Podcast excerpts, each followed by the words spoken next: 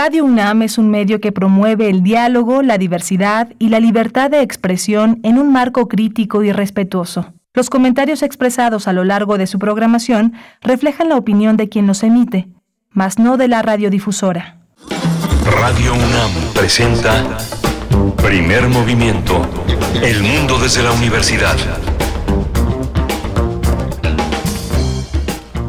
Hola, buenos días. Ya son las 7.05 de la mañana en esta gran ciudad de México. Es lunes 27 de marzo, ya marzo va de salida esta semana y con ello también toda una, toda una serie de actividades que tienen que ver con nuestra universidad. Está Rodrigo Aguilar hoy en la producción ejecutiva, está Está, ahí está Andrés Ramírez, también nuestro músico, nuestro músico poeta en el control de la cabina y Berenice Camacho en la conducción. Querida Berenice, buenos días. Miguel Ángel Quemain, muy buenos días, qué gusto estar contigo en esta mañana. Pues ya la, última, iniciando la última semana de marzo del 2023, también iniciando con esta eh, fase que se mantiene, la fase 1 de la contingencia ambiental en la zona metropolitana del Valle de México. Bueno, pues ánimo, ánimo, hay que cuidarnos también de la cuestión ambiental, por supuesto. Nos acompaña mm, Tamara Quiroz, por supuesto, que les acompaña en redes sociales. Está Antonio Quijano, nuestro jefe de noticias, aquí presente en la cabina de FM en Radio UNAM 96.1 de la FM, 860 de amplitud modulada. Y esta mañana, como cada lunes, tendremos la participación de Bruno Bartra para poner la música. Bruno Bartra es etnomusicólogo, sociólogo, periodista, DJ y nos va a compartir en unos momentos, bueno, nos va a decir de qué va la curaduría, la propuesta musical de hoy lunes. Vamos a tener también eh, impactos socioambientales en las megagranjas de cerdos en zonas cársticas. Vamos a tratar el tema con Lourdes Medina y es abogada del colectivo Maya Canan On Ot, guardianes de los cenotes en Maya. Así que bueno, va a ser muy interesante escuchar su punto de vista nuevamente hasta estas, ante estas embestidas ante estas embestidas y bueno eh, es también para eh, pues eh, anunciar hacerle una antesala a la, a, la participación que tendrá a las 10 de la mañana el SUSMAI esta organización esta esta charla pues que organiza el SUSMAI de impactos socioambientales de las megagranjas a las 10 de la mañana en el YouTube en el canal de YouTube del SUSMAI. Tendremos después la participación de Teo Hernández hoy para hablar de Ana Lara compositora y difusora de la música contemporánea. Teo Hernández es ingeniero dedicado a soportes sonoros, investigador de música de concierto y colaborador de Primer Movimiento. Vamos a tener también el tema del desarrollo sostenible y la reforma fiscal pendiente, una investigación que ha hecho el CIEP. Vamos a tratar el tema con Alejandra Macías, que, eh, que es la directora ejecutiva de esta, de esta sociedad. Y bueno, seguramente ustedes se han eh, percatado, han, han, visto las noticias de algunos bancos, los anuncios de algunos bancos en el mundo, en Estados Unidos, pero también algunos en Europa que se declaran pues en bancarrota. Hay una tensión importante en la cuestión bancaria y vamos a ver de qué se trata, cuál es el nivel eh, de, tensión, eh, le podemos llamar crisis bancaria a lo que se está, se está suscitando eh, en estas últimas semanas. Vamos a conversar al respecto con Saúl Escobar Toledo, profesor de estudios históricos del INA y presidente de la Junta de Gobierno del Instituto de Estudios Obreros, Rafael Galván AC. Vamos a tener también la poesía necesaria hoy en voz de Berenice Camacho con su selección musical además. No se lo pierdan, no se lo pierdan, pues sí hay música para iniciar la tercera hora y después la mesa del día. Cursera, Cursera nos invita a un, a un curso, a un espacio para hablar de la introducción a la sustentabilidad hacia un futuro posible. Los detalles los tendremos con Verónica Solares, maestra en ciencias de la sostenibilidad, responsable del área de educación y vinculación en la Coordinación Universitaria para la Sustentabilidad, la COUS de la UNAM, y coordinadora del proyecto Cursera. Vamos a tener también al cierre del programa la, eh, la, sección de Biosfera en Equilibrio. El tema de hoy es CITES, actúa para proteger a la vaquita marina. Lo desarrolla Clementina Equigua y es bióloga y doctora en ciencias por la Facultad de Ciencias de la UNAM. Es divulgadora en el Instituto de Ecología de la UNAM, donde trabaja en las redes sociales y es la editora de la revista digital Oikos. Por supuesto, ahí están los temas de esta mañana, el menú de esta mañana del lunes 27 de marzo del 2023. Les invitamos también a participar, como siempre, ya saben, las coordenadas, arroba P Movimiento en Twitter, Primer Movimiento UNAM en Facebook, envíen sus comentarios y ahí estaremos recibiéndolos junto con Tamara Quiroz, que está a cargo de las redes. Vamos a ir primero con Bruno Bartra para ver de qué va, de qué va, cómo viene hoy la música que nos va a acompañar en esta jornada. Curadores musicales de primer movimiento. ¿Qué tal? Muy buenos días, Miguel Ángel y Berenice, y a todo el auditorio de Primer Movimiento. Espero que estén pasando una excelente semana, un excelente inicio de semana. Y bueno, la, selección musical de esta semana eh, pues celebra un poco esta llegada de, de la primavera, más calidez, más intensidad, eh, más alegría. Y bueno, para iniciar entonces eh, elegí una pieza que se llama La cumbia me está llamando, a cargo de una saxofonista británica eh, que se llama Nubaya García, pero colaboró con las colombianas de La Perla para hacer una extraordinaria pieza que, que, empieza así como muy yacera y de pronto adquiere ese, ese, esa fuerza polirrítmica de la, de la cumbia colombiana. y bueno, es de el álbum Source del, del 2020 de Nubaya García, eh, además de que, bueno, eh, eh, ya se conocieron a, raíz de una serie de intercambios culturales entre el Reino Unido y Colombia muy interesantes, y bueno, sacaron esa joya musical. de ahí nos vamos a ir con, con algo de Panóptica Orquestra, El Mitote, una pieza también de 2020 de un álbum llamado Border Frequencies, y bueno, trae todo ese sonido de eh, pues, pues muy del estilo de Panóptica, ligado a los orígenes de Norte, que es decir, cuestión norteña y electrónica. Eh, pues muy a gusto para sacudir los pies. Y siguiendo en esa línea eh, festiva latina, eh, pero ahora con tintes arabescos, decidí también poner otra pieza del 2020, la champeta árabe, a cargo del, del gran champetero colombiano Abelardo Carbonó. bueno, una gran pieza con ese toque arabesco. Y luego nos vamos a, una cosa muy, muy extraña que salió en, en 2020 también fue a raíz del, del cumpleaños 80 del futbolista eh, Pelé, pues una, una canción que había compuesto en 2005 eh, resulta que él también era cantante y compositor.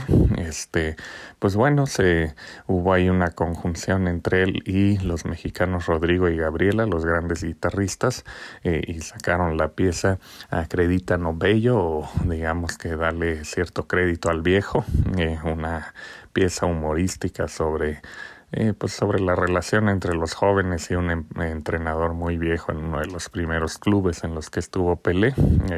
Pieza muy divertida y muy también ad hoc con estos tiempos. Y bueno, para cerrar la, la selección de hoy, una pieza que sacó hace unos meses el, músico español El Canca, que se llama No se dice suerte.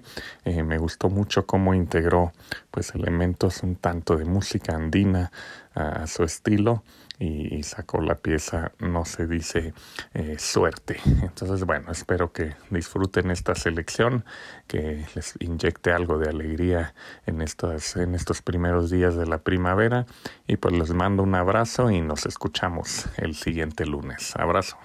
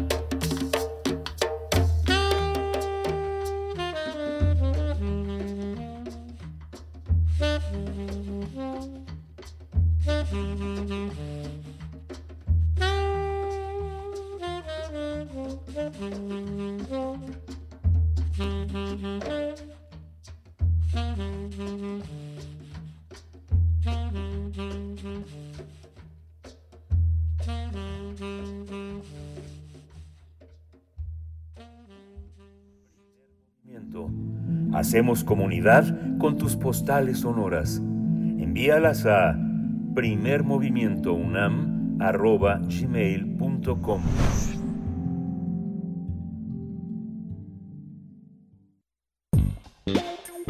Pensar y accionar sobre nuestra relación con el ecosistema. El rechazo de los pueblos mayas de la península de Yucatán a las granjas sigue latente debido a los impactos socioambientales que provocan en la zona. Incluso la propia Comisión Nacional del Agua asegura que está contaminando las aguas subterráneas de las que dependen las comunidades para regar sus cultivos y bañarse. Las poblaciones de Jomún, Quinchil y Chapap eh, y entre otras también han externado su preocupación desde 2021 ante la contaminación del manto acuífero por las descargas de excrementos y orines de miles de cerdos sobre suelo cástico que es sumamente poroso en la península de Yucatán y que además alberga la mayor reserva de agua dulce del país. En realidad, desde antes la granja llevaba más de cuatro años instalada, pero las alarmas se dispararon cuando las autoridades le otorgaron un permiso para duplicar el número de cerdos, que pasó de 22.000 hasta 48.000.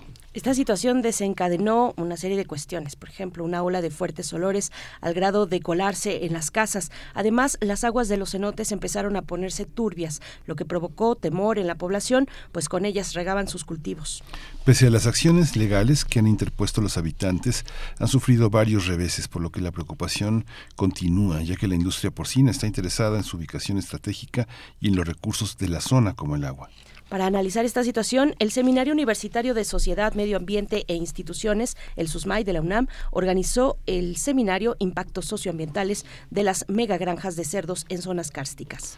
Esta actividad que reúne a varios especialistas va a llevarse a cabo hoy de 10 a 12 horas y va a ser transmitido por el canal de YouTube del SUSMAI pues vamos a tener aquí una conversación, un análisis de los impactos socioambientales de las megagranjas de cerdos en la península de Yucatán. Y este día nos acompaña Lourdes Medina. Ella es abogada del colectivo Maya Canán Sonot, Guardianes de los Cenotes. Eh, y bueno, está aquí con nosotros para comentar este punto tan importante, esta situación que se ha desatado, desencadenado en los eh, en recientes años. Lourdes Medina, bienvenida a Radio Unama, primer movimiento. Buenos días.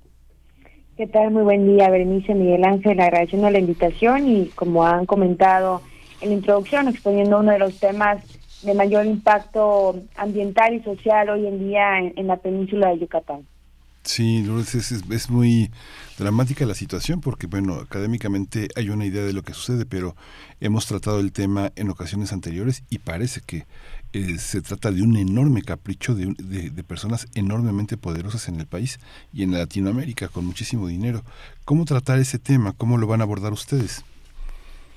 Sí, Miguel Ángel. Mira, eh, como han comentado, hoy tenemos la, la participación en este en el seminario, ¿no? Con los impactos socioambientales de las granjas, las megagranjas de cerdos en zonas cársticas, que es la península de, de Yucatán y eh, el día de hoy estaremos participando lo que es la doctora Yamela Aguilar del INEFAB, la doctora Karen Ausler de la Universidad de Clark y tu servidora, ¿no? Abordando creo que tres principales temas en el seminario que son importantes. Uno, por qué de estas zonas cársticas son de gran importancia como es Yucatán en el sentido de esos recursos naturales que posee la cantidad de agua dulce, pero también esta característica de suelos que lo hace altamente vulnerable a la contaminación.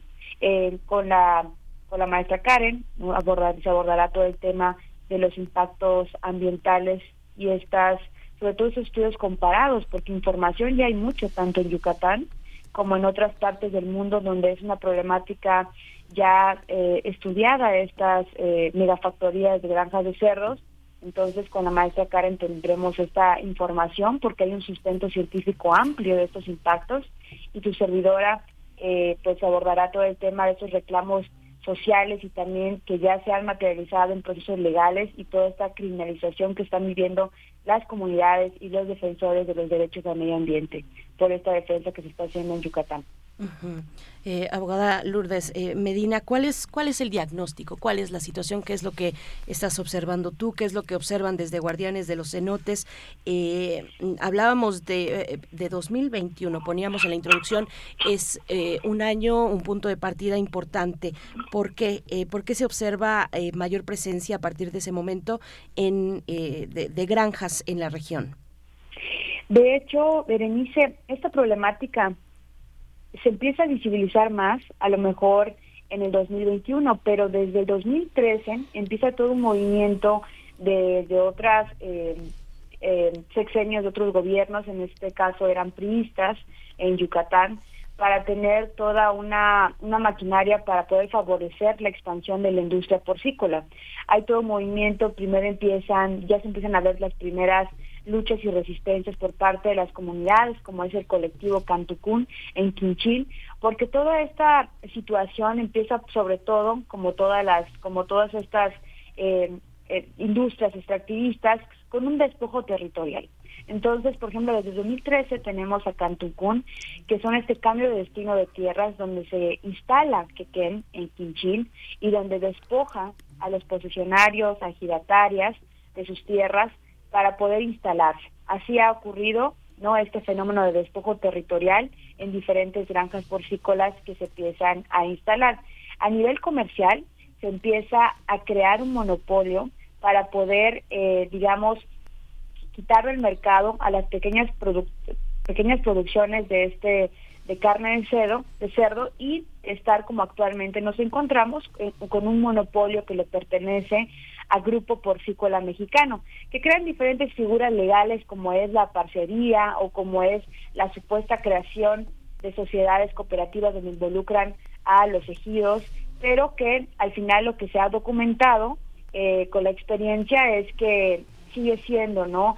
Todo el material genético, la alimentación, el procesamiento, la exportación de una sola sociedad mercantil que es Grupo Porcícola Mexicano, que se conoce como Quequén.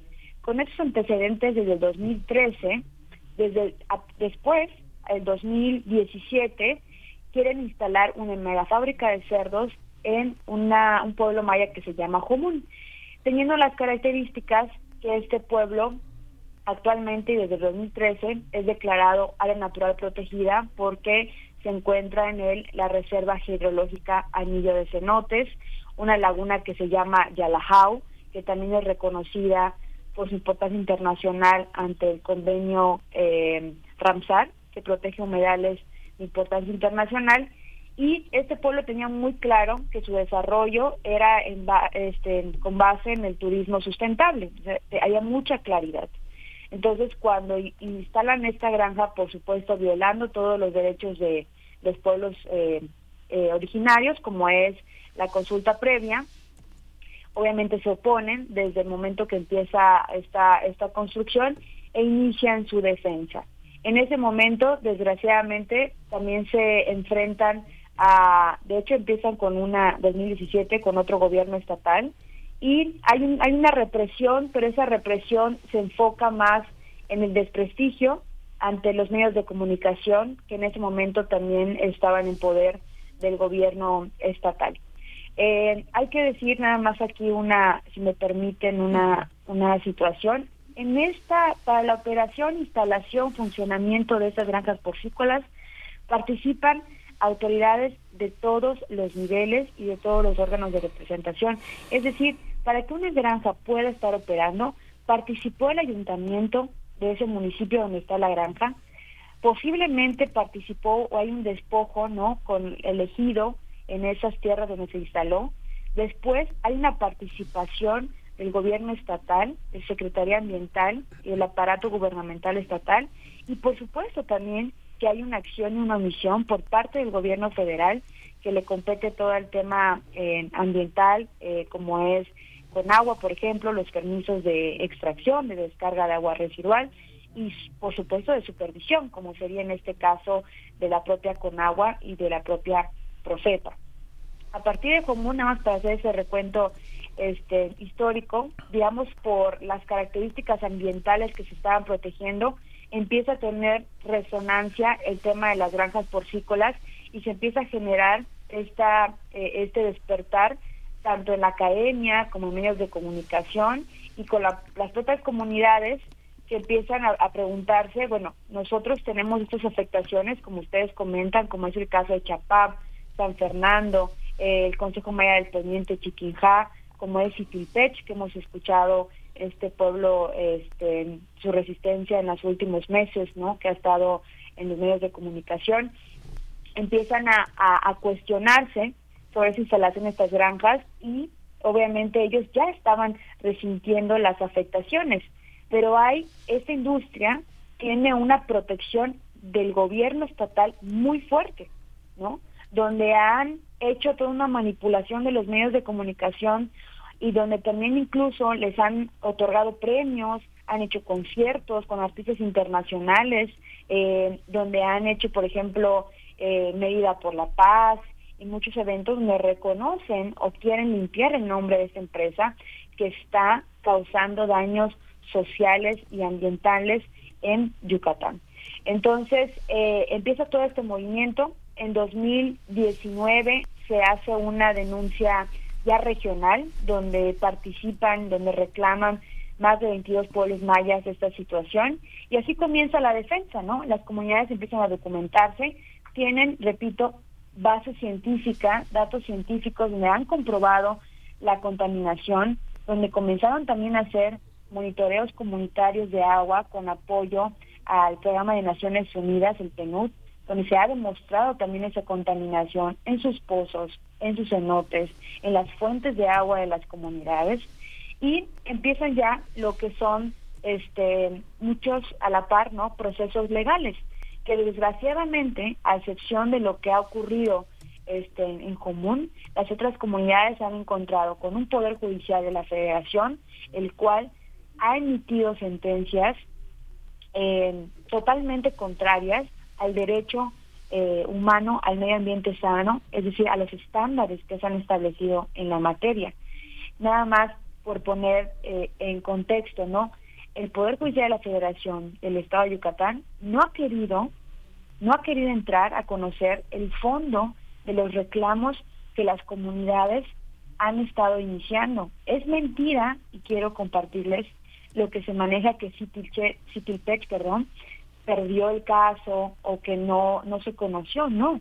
Los, los magistrados en ese en ese este circuito judicial ni siquiera quisieron entrar a estudiar el caso, diciendo, como ustedes este, comentaban en la introducción, que ese reclamo lo debieron de hacer hace cuatro años o el tiempo desde el momento que se puso la primera piedra para construir esa granja. Un argumento que es inaceptable de un tribunal federal porque es vasto todos los criterios judiciales, la interpretación que ha dado la Corte Interamericana de Derechos Humanos y el conocimiento que un tribunal de esa magnitud tiene que tener del derecho ambiental en el cual los daños son acumulativos, son sinérgicos, son de tracto sucesivo, es decir, el daño se sigue generando. O sea, es imposible y es un criterio muy alarmante que lo hayan sostenido en Chapap, que lo hayan sostenido para el caso de Citiltech, ¿no? Que una comunidad, al momento de tener la primera piedra de un acto, ¿no? de una empresa o de una industria que le va a afectar, tiene que irse a amparar. Si seguimos o, le damos credibilidad a ese criterio que emitió el Tribunal Colegiado de Yucatán, estaríamos dejando a todas las personas que defienden su derecho al medio ambiente sano sin un recurso efectivo como es el juicio de amparo estaríamos inhabilitando su derecho a defenderse sobre las graves violaciones a derechos humanos que se están cometiendo en Yucatán a través de la industria porcícola. El que ustedes tengan esta esa postura, bueno, significa eh, no solo la posibilidad de eh, que es un espacio de conocimiento, sino totalmente ético. ¿A qué, a qué eh, ¿cómo podría oponerse un sentido político y económico a un criterio científico como el que ustedes están esbozando? ¿A quién se dirige este, este mensaje que de alguna manera el SUSMAI emite al, poner sobre la mesa el análisis científico de lo que sucede? ¿A quién, quién esperan que les haga caso? Mira, yo creo que la, importancia sobre estos movimientos y lo que ha ocurrido tiene que llegar eh, la difusión se ha hecho para que llegue a todas las instancias y a todas las personas. Es muy importante hacer esta conciencia, esta labor de difusión, tiene un sustento científico eh, grande. Hay que tener estas, estos mensajes que se van a tratar de eh, exponer el día de hoy, de que estamos hablando de una zona específica como esta zona cárstica que tiene características que lo hacen altamente vulnerable. Eh, ¿Por qué digo esto? Porque Yucatán, por ejemplo, en todo el país es el cuarto lugar ¿no? a nivel eh, de producción porcícola, no es el primero, es el cuarto. Sin embargo, a diferencia de otros estados del país, la, lo que lo hace diferente a Yucatán es este suelo cárstico que se genera, como lo vamos a escuchar hoy, desde el meteorito que cayó hace más de 55 millones de años, que hace diferente el suelo de Yucatán y que lo, lo, lo expone a altos grados de contaminación.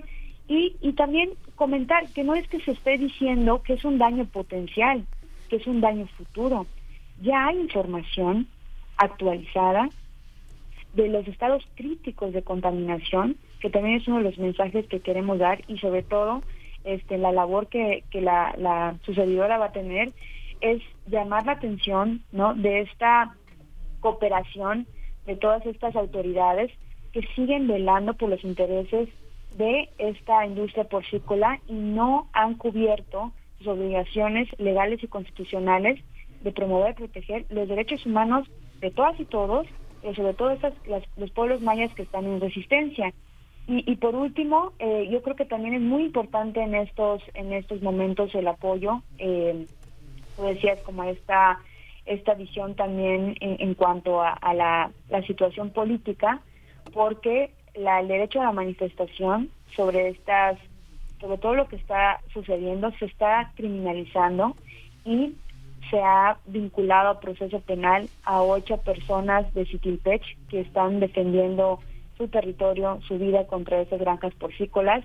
En una manifestación por el agua y por el caso de Siquilpech fueron ilegalmente detenidas cuatro personas que estuvieron tres días en detención, que se catalogó su detención como ilegal contratos obviamente violentos y con uso de fuerza indebida y que están saliendo, esto es información reciente, ¿no? Todavía el sábado fue la audiencia de esas personas donde se califica esta detención y los mensajes de los medios de comunicación, que también eh, queremos llegar a los medios de comunicación, a la opinión pública nacional, que se vea qué está pasando en Yucatán, porque se está creando una burbuja por parte del gobierno estatal de desinformación, donde quieren deslegitimar estas luchas donde quieren utilizar el aparato de, eh, digamos, por ejemplo, de la fiscalía, de los tribunales, para criminalizar.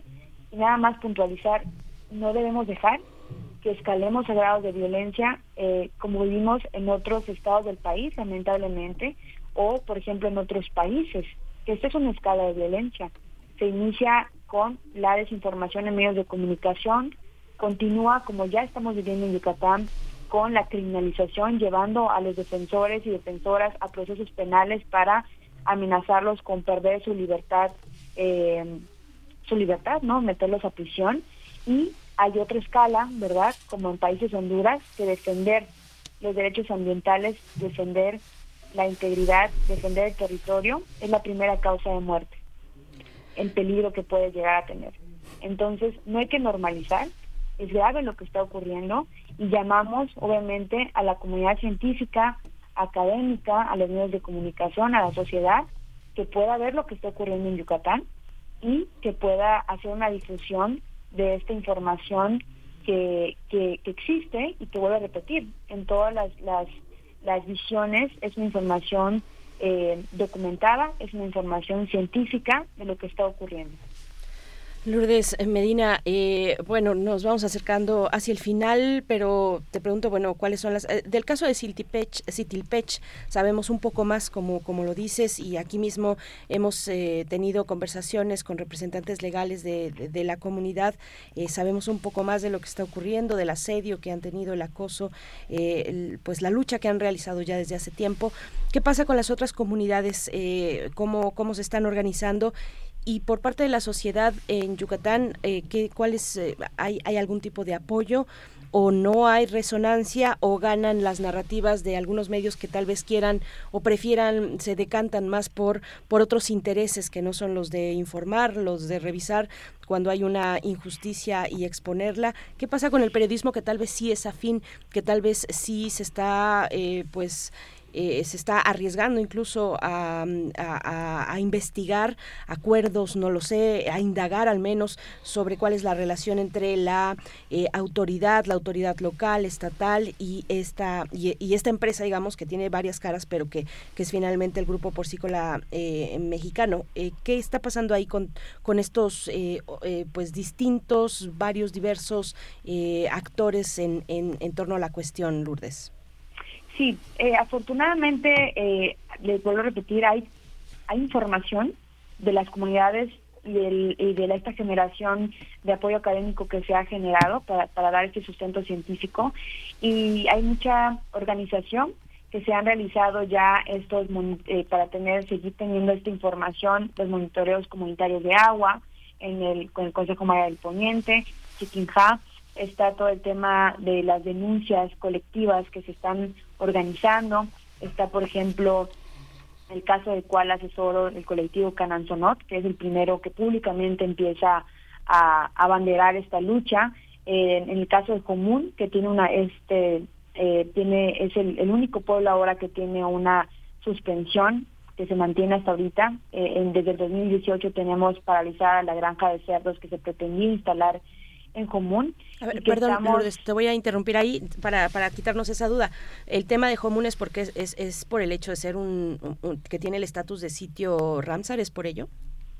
Es por ello y porque el, al momento en el cual también se presentó la, es por la importancia ambiental que se mantiene la suspensión y también el momento en el cual se presenta el juicio y, y como se plantea, ¿no? En el juicio de común es importante destacar es un colectivo de niñas y de niños, o sea, es la niñez común de este pueblo originario quien está a la defensa de sus derechos. Y esta defensa va es una defensa integral que exige reconocimiento que tienen como pueblo originario, que se respete, pero también una defensa eh, de los daños ambientales que puede ocasionar esta granja esta granja de cerdos al instalarse en este territorio tan vulnerable y tan importante a la vez ambientalmente y con un factor que se estableció que es toda la argumentación jurídica en relación con el principio precautorio, que es este deber de las autoridades de actuar y no esperar que el daño ya esté ocasionado como ocurre ya en otros en otras partes o en otros pueblos de, de Yucatán.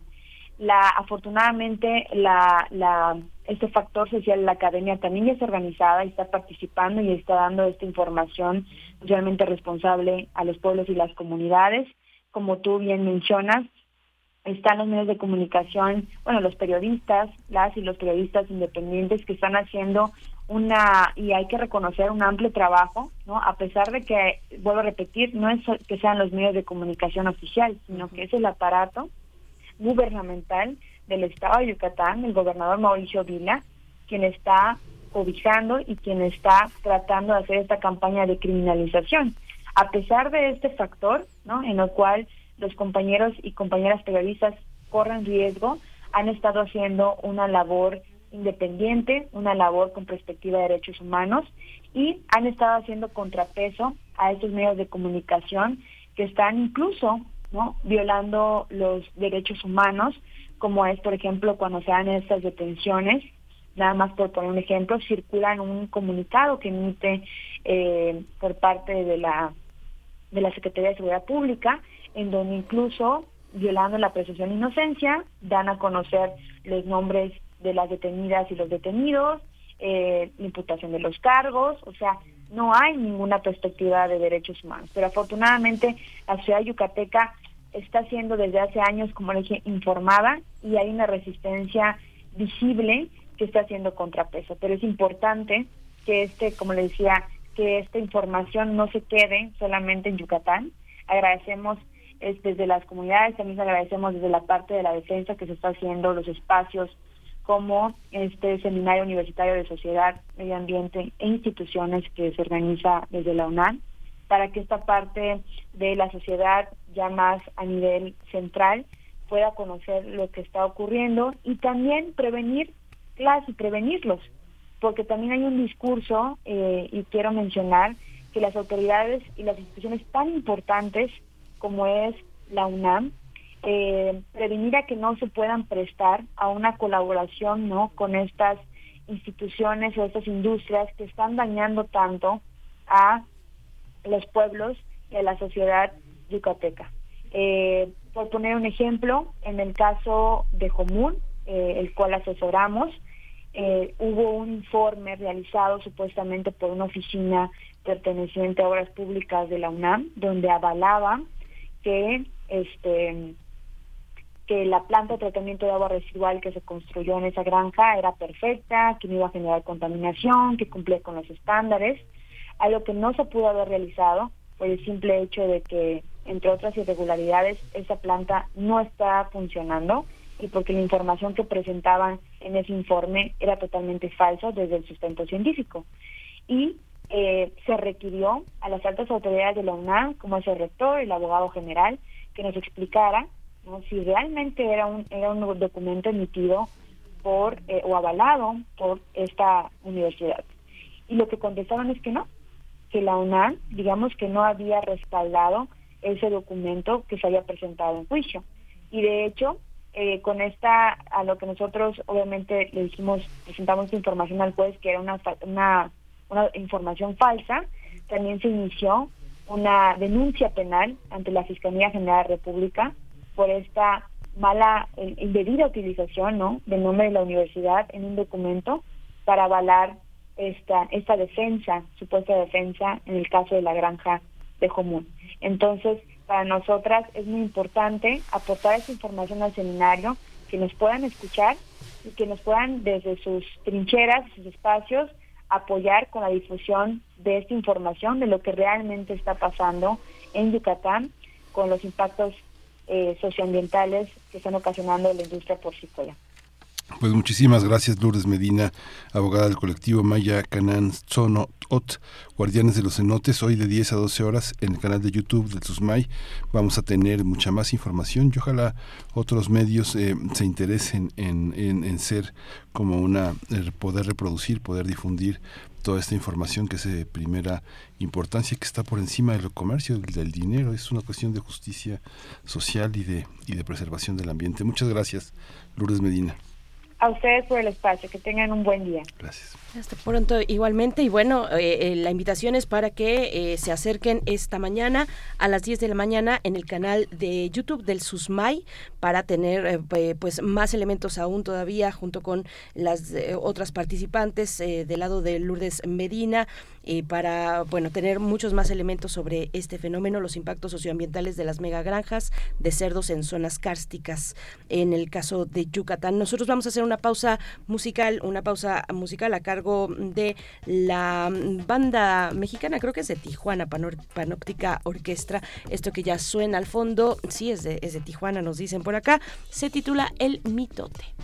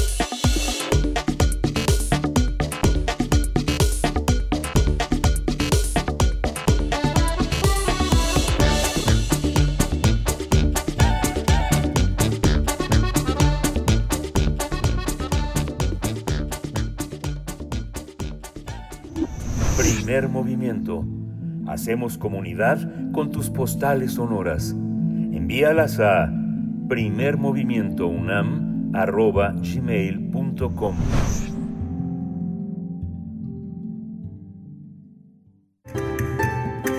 La música del mundo desde México. Le damos la bienvenida en este lunes a Teo Hernández, ingeniero dedicado a soportes sonoros, investigador de música de concierto que cada lunes nos acompaña aquí en esta sección. Y hoy para hablar de Ana Lara, compositora, difusora de la música contemporánea. Pues qué gusto este tema. Eh, Teo Hernández, bienvenido como siempre, con el gusto de saludarte y bueno, con un, un abrazo de por medio a distancia. sí, por supuesto, un abrazo a Berenice, a Miguel Ángel, a todo el equipo de Primer Movimiento y al público de Radio UNAM.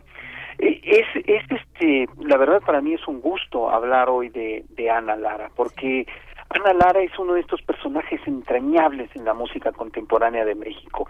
Es una persona que además de ser una gran compositora, creo yo que incluso debería de ser más conocida, es este, repito, este, este personaje que podríamos llamar infaltable.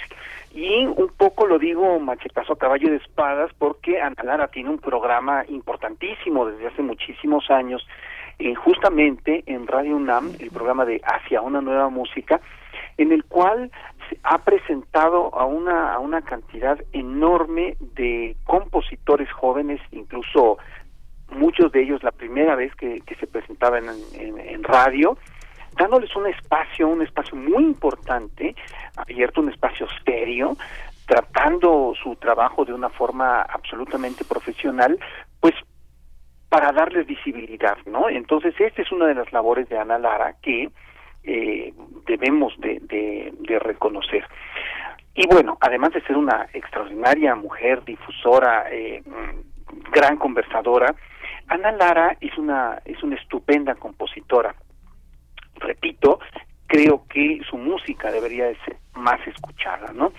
Ella estudió en el Conservatorio Nacional de Música con Daniel Catán y con Mario Lavista, y después estudió en el CENIDIM con Federico Ibarra.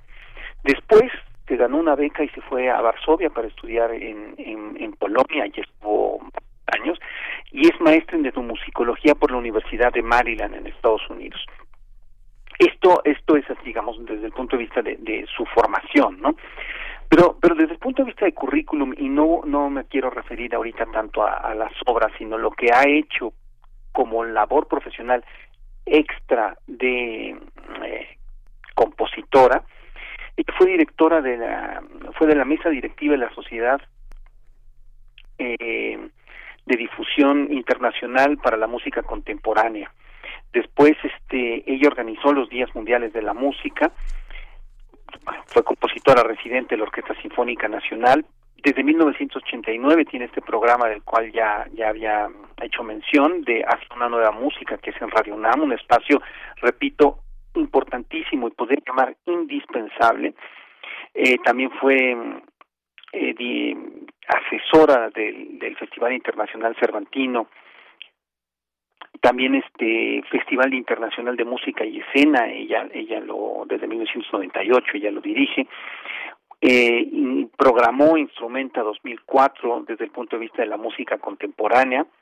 Ella ha tenido becas del, del Rockefeller y del Fonca, ¿no? Y por si fuera poco, acaba de ganar la medalla de Bellas Artes este 2022 y eh, hace una revista, una revista virtual que se llama Sonus Literarum. Entonces, bueno, Ana Lara, repito, es, es hay, que hay que fijarnos más en ella.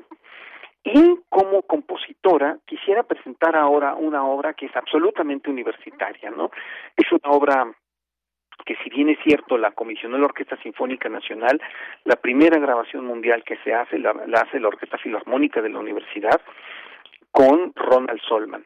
Entonces, bueno, este quisiera presentar la primera la primera pieza de estos Ángeles de llama y hielo, que son eh, sobre cuatro cuatro poemas muy muy poderosos, ¿no? Como muy muy fuertes.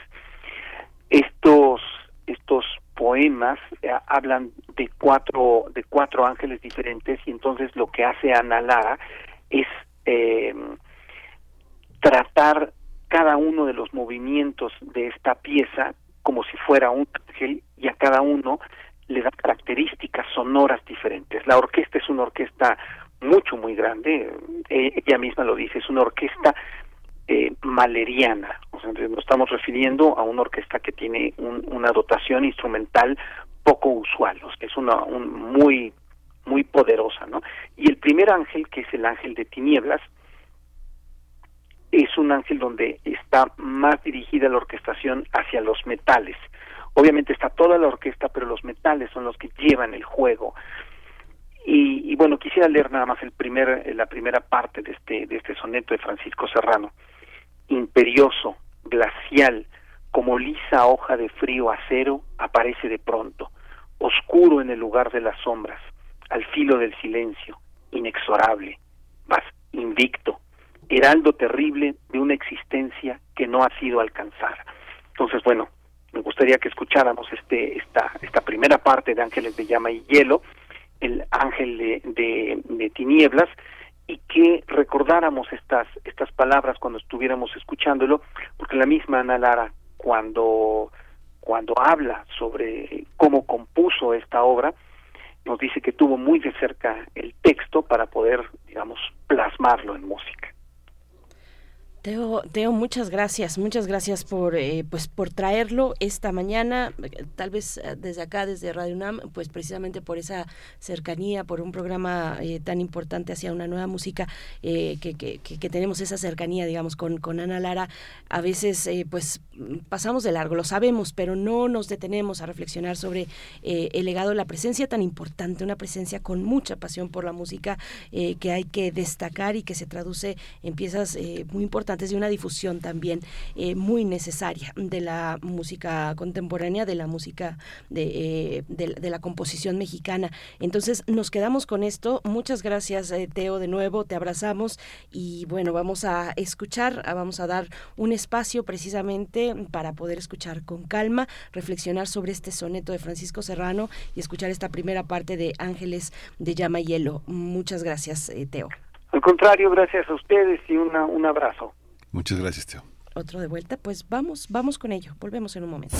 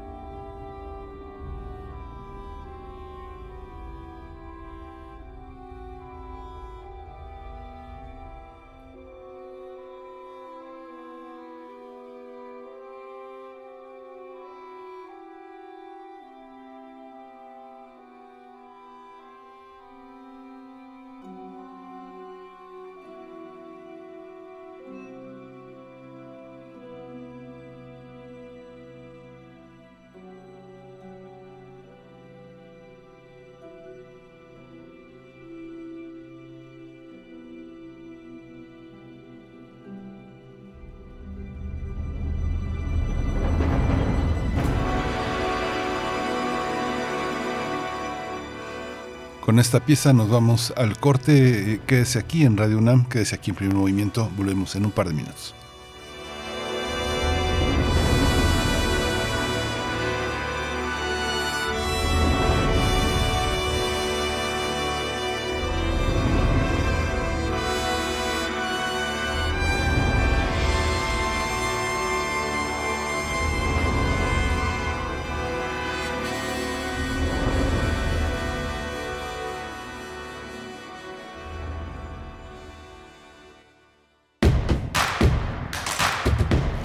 En redes sociales. Encuéntranos en Facebook como Primer Movimiento y en Twitter como arroba PMovimiento.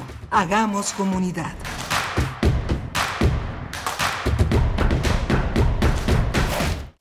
El momento más gris de cualquier celebración es sin duda la despedida. Pero aún los últimos compases de cualquier concierto son muy disfrutables. La Orquesta Filarmónica de la UNAM te invita a su programa 11 y último de la temporada 2023, en el que presentará De una tarde triste, de Lily Boulanger, el estreno de Transitorius, de Gerard Grisset, y la Sinfonía número 7, de Ludwig van Beethoven, con Sylvain Gassanson como director titular. Sábado 1 a las 20 horas y domingo 2 de abril a las 12 horas en la sala Nezahualcóyotl del Centro Cultural Universitario. OFUNAM primera temporada 2023. Radio UNAM, Experiencia Sonora. Música que sensibiliza la vida. Asómate a su mundo. Panorama del Jazz con Roberto Aimes. Lunes a viernes a las 19 horas por el 96.1 de FM. Radio UNAM. Experiencia Sonora. Habla Alejandro Moreno, presidente nacional del PRI. México y su gente somos un gran país. Millones de ciudadanos han demostrado estar listos para defender la democracia y sus instituciones. En el PRI reconocemos la lucha de los miles de mexicanas y mexicanos que con valor han alzado su voz y han salido a tomar las calles y las plazas públicas para defender, para salvar a la democracia de nuestro país de las garras del autoritarismo. PRI en la esquina ruda, las chatarras y por los técnicos, la comida saludable. La ramen le comete una falta por exceso de sodio. El brócoli resiste por sus habilidades contra el cáncer. La dona enreda sus grasas saturadas contra las cuerdas y el pescado vence con sus proteínas y fósforo bueno para la cabeza y el cuerpo. Las papas fritas que incrementan la obesidad y la diabetes son vencidas por el maíz rico en vitaminas y nutrientes. Gana los alimentos saludables. Identifica los productos rudos por los sellos. Elige alimentos saludables. Secretaría de Gobernación. Gobierno de México. ¿Has notado que la cantidad de puestos de tacos en una colonia es directamente proporcional a la cantidad de fiestas que hay en sábado?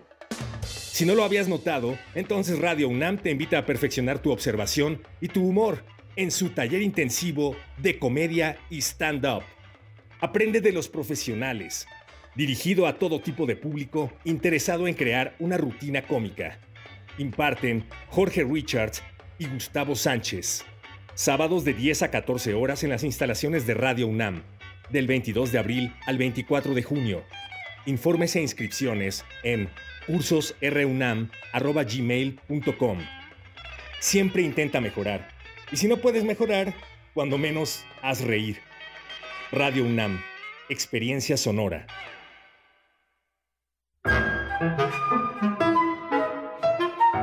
Querida audiencia madrugadora de testimonio de oídas, sigamos escuchando y develando hacia dónde nos lleva la música nueva y su quehacer sonoro. Martes y jueves, 1 a.m. por ambas frecuencias. Retransmisión sábados y domingos a la misma hora por frecuencia modulada. Radio UNAM, Experiencia Sonora.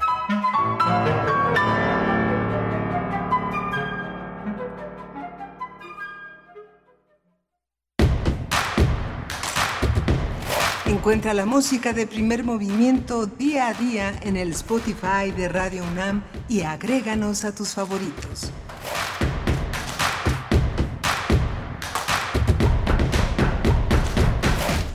Buenos días, estamos de regreso. Esto es Primer Movimiento en Radio UNAM y también durante esta hora en Radio Nicolaita.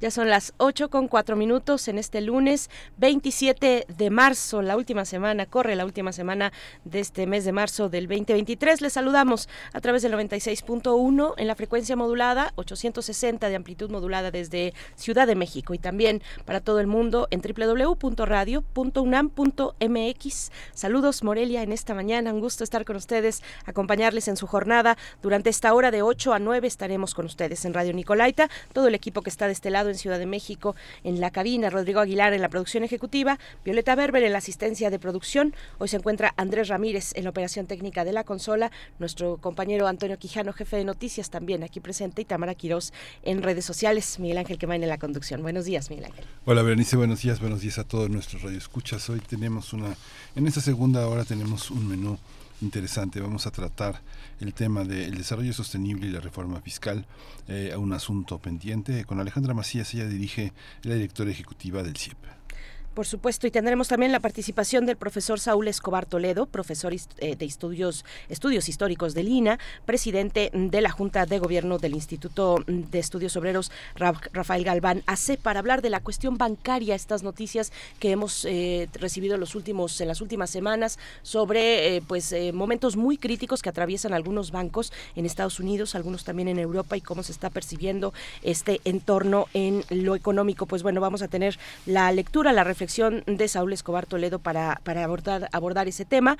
Y solamente antes de irnos con nuestra nota nacional, eh, quisiera compartir algunos de los comentarios que nos hacen llegar en redes sociales. Hace un momento que estuvimos conversando sobre el impacto socioambiental de las granjas, de las mega granjas de cerdos, las granjas eh, de la industria porcícola en la en Yucatán, donde bueno que es una zona cárstica y por esas características de piedra, de rocas, de, de piedra con eh, que, tienen minerales eh, y que son muy porosos, es un, es un suelo muy poroso, pues la contaminación de mantos acuíferos se da de una manera mucho más directa, eh, la que viene pues desde una granja porcícola, una digamos un, una, una industria como esa que está asentándose en Yucatán ya desde hace unos, unos años. Y bueno, los comentarios por acá dice em, es que tenía uno que además nos hace una recomendación. Bueno, dice Gabriel del Corral, eh, poderoso señor, es don dinero, más la ayuda del gobierno, no se ve solución. Saludos a todo el equipo, nos dice. Por acá dice Verónica Farías, es indignante que el gobierno estatal le dé prioridad a Grupo Quequén y contamine el anillo de cenotes. ¿Las megagranjas usan antibióticos? Pregunta.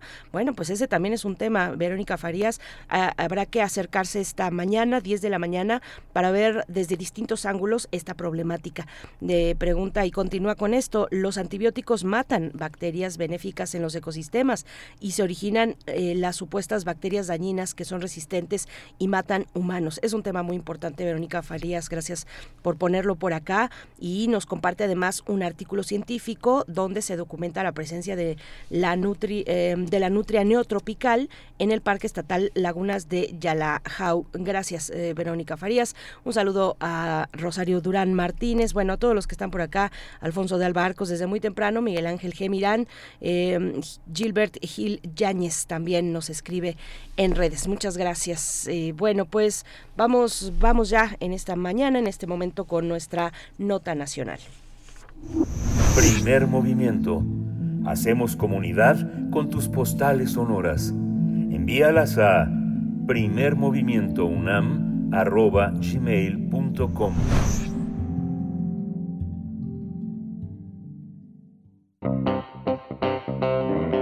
Nota Nacional.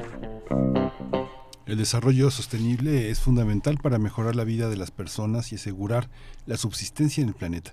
Por tanto, si se pretende que México avance en la Agenda 2030, se requiere del uso eficiente y eficaz de los recursos públicos, privados, nacionales e internacionales. Al respecto, el Centro de Investigación Económica y Presupuestaria, AC, el CIEP, señala que eh, señala en el documento Desarrollo Sostenible, Usos y Recursos Públicos que es necesario reformar al sistema fiscal para avanzar en el cumplimiento de los 17 Objetivos de Desarrollo Sostenible, los ODS. La CIEP también realizó, analizó la forma en la que el sistema fiscal contribuye al alcance de los objetivos de desarrollo sostenible.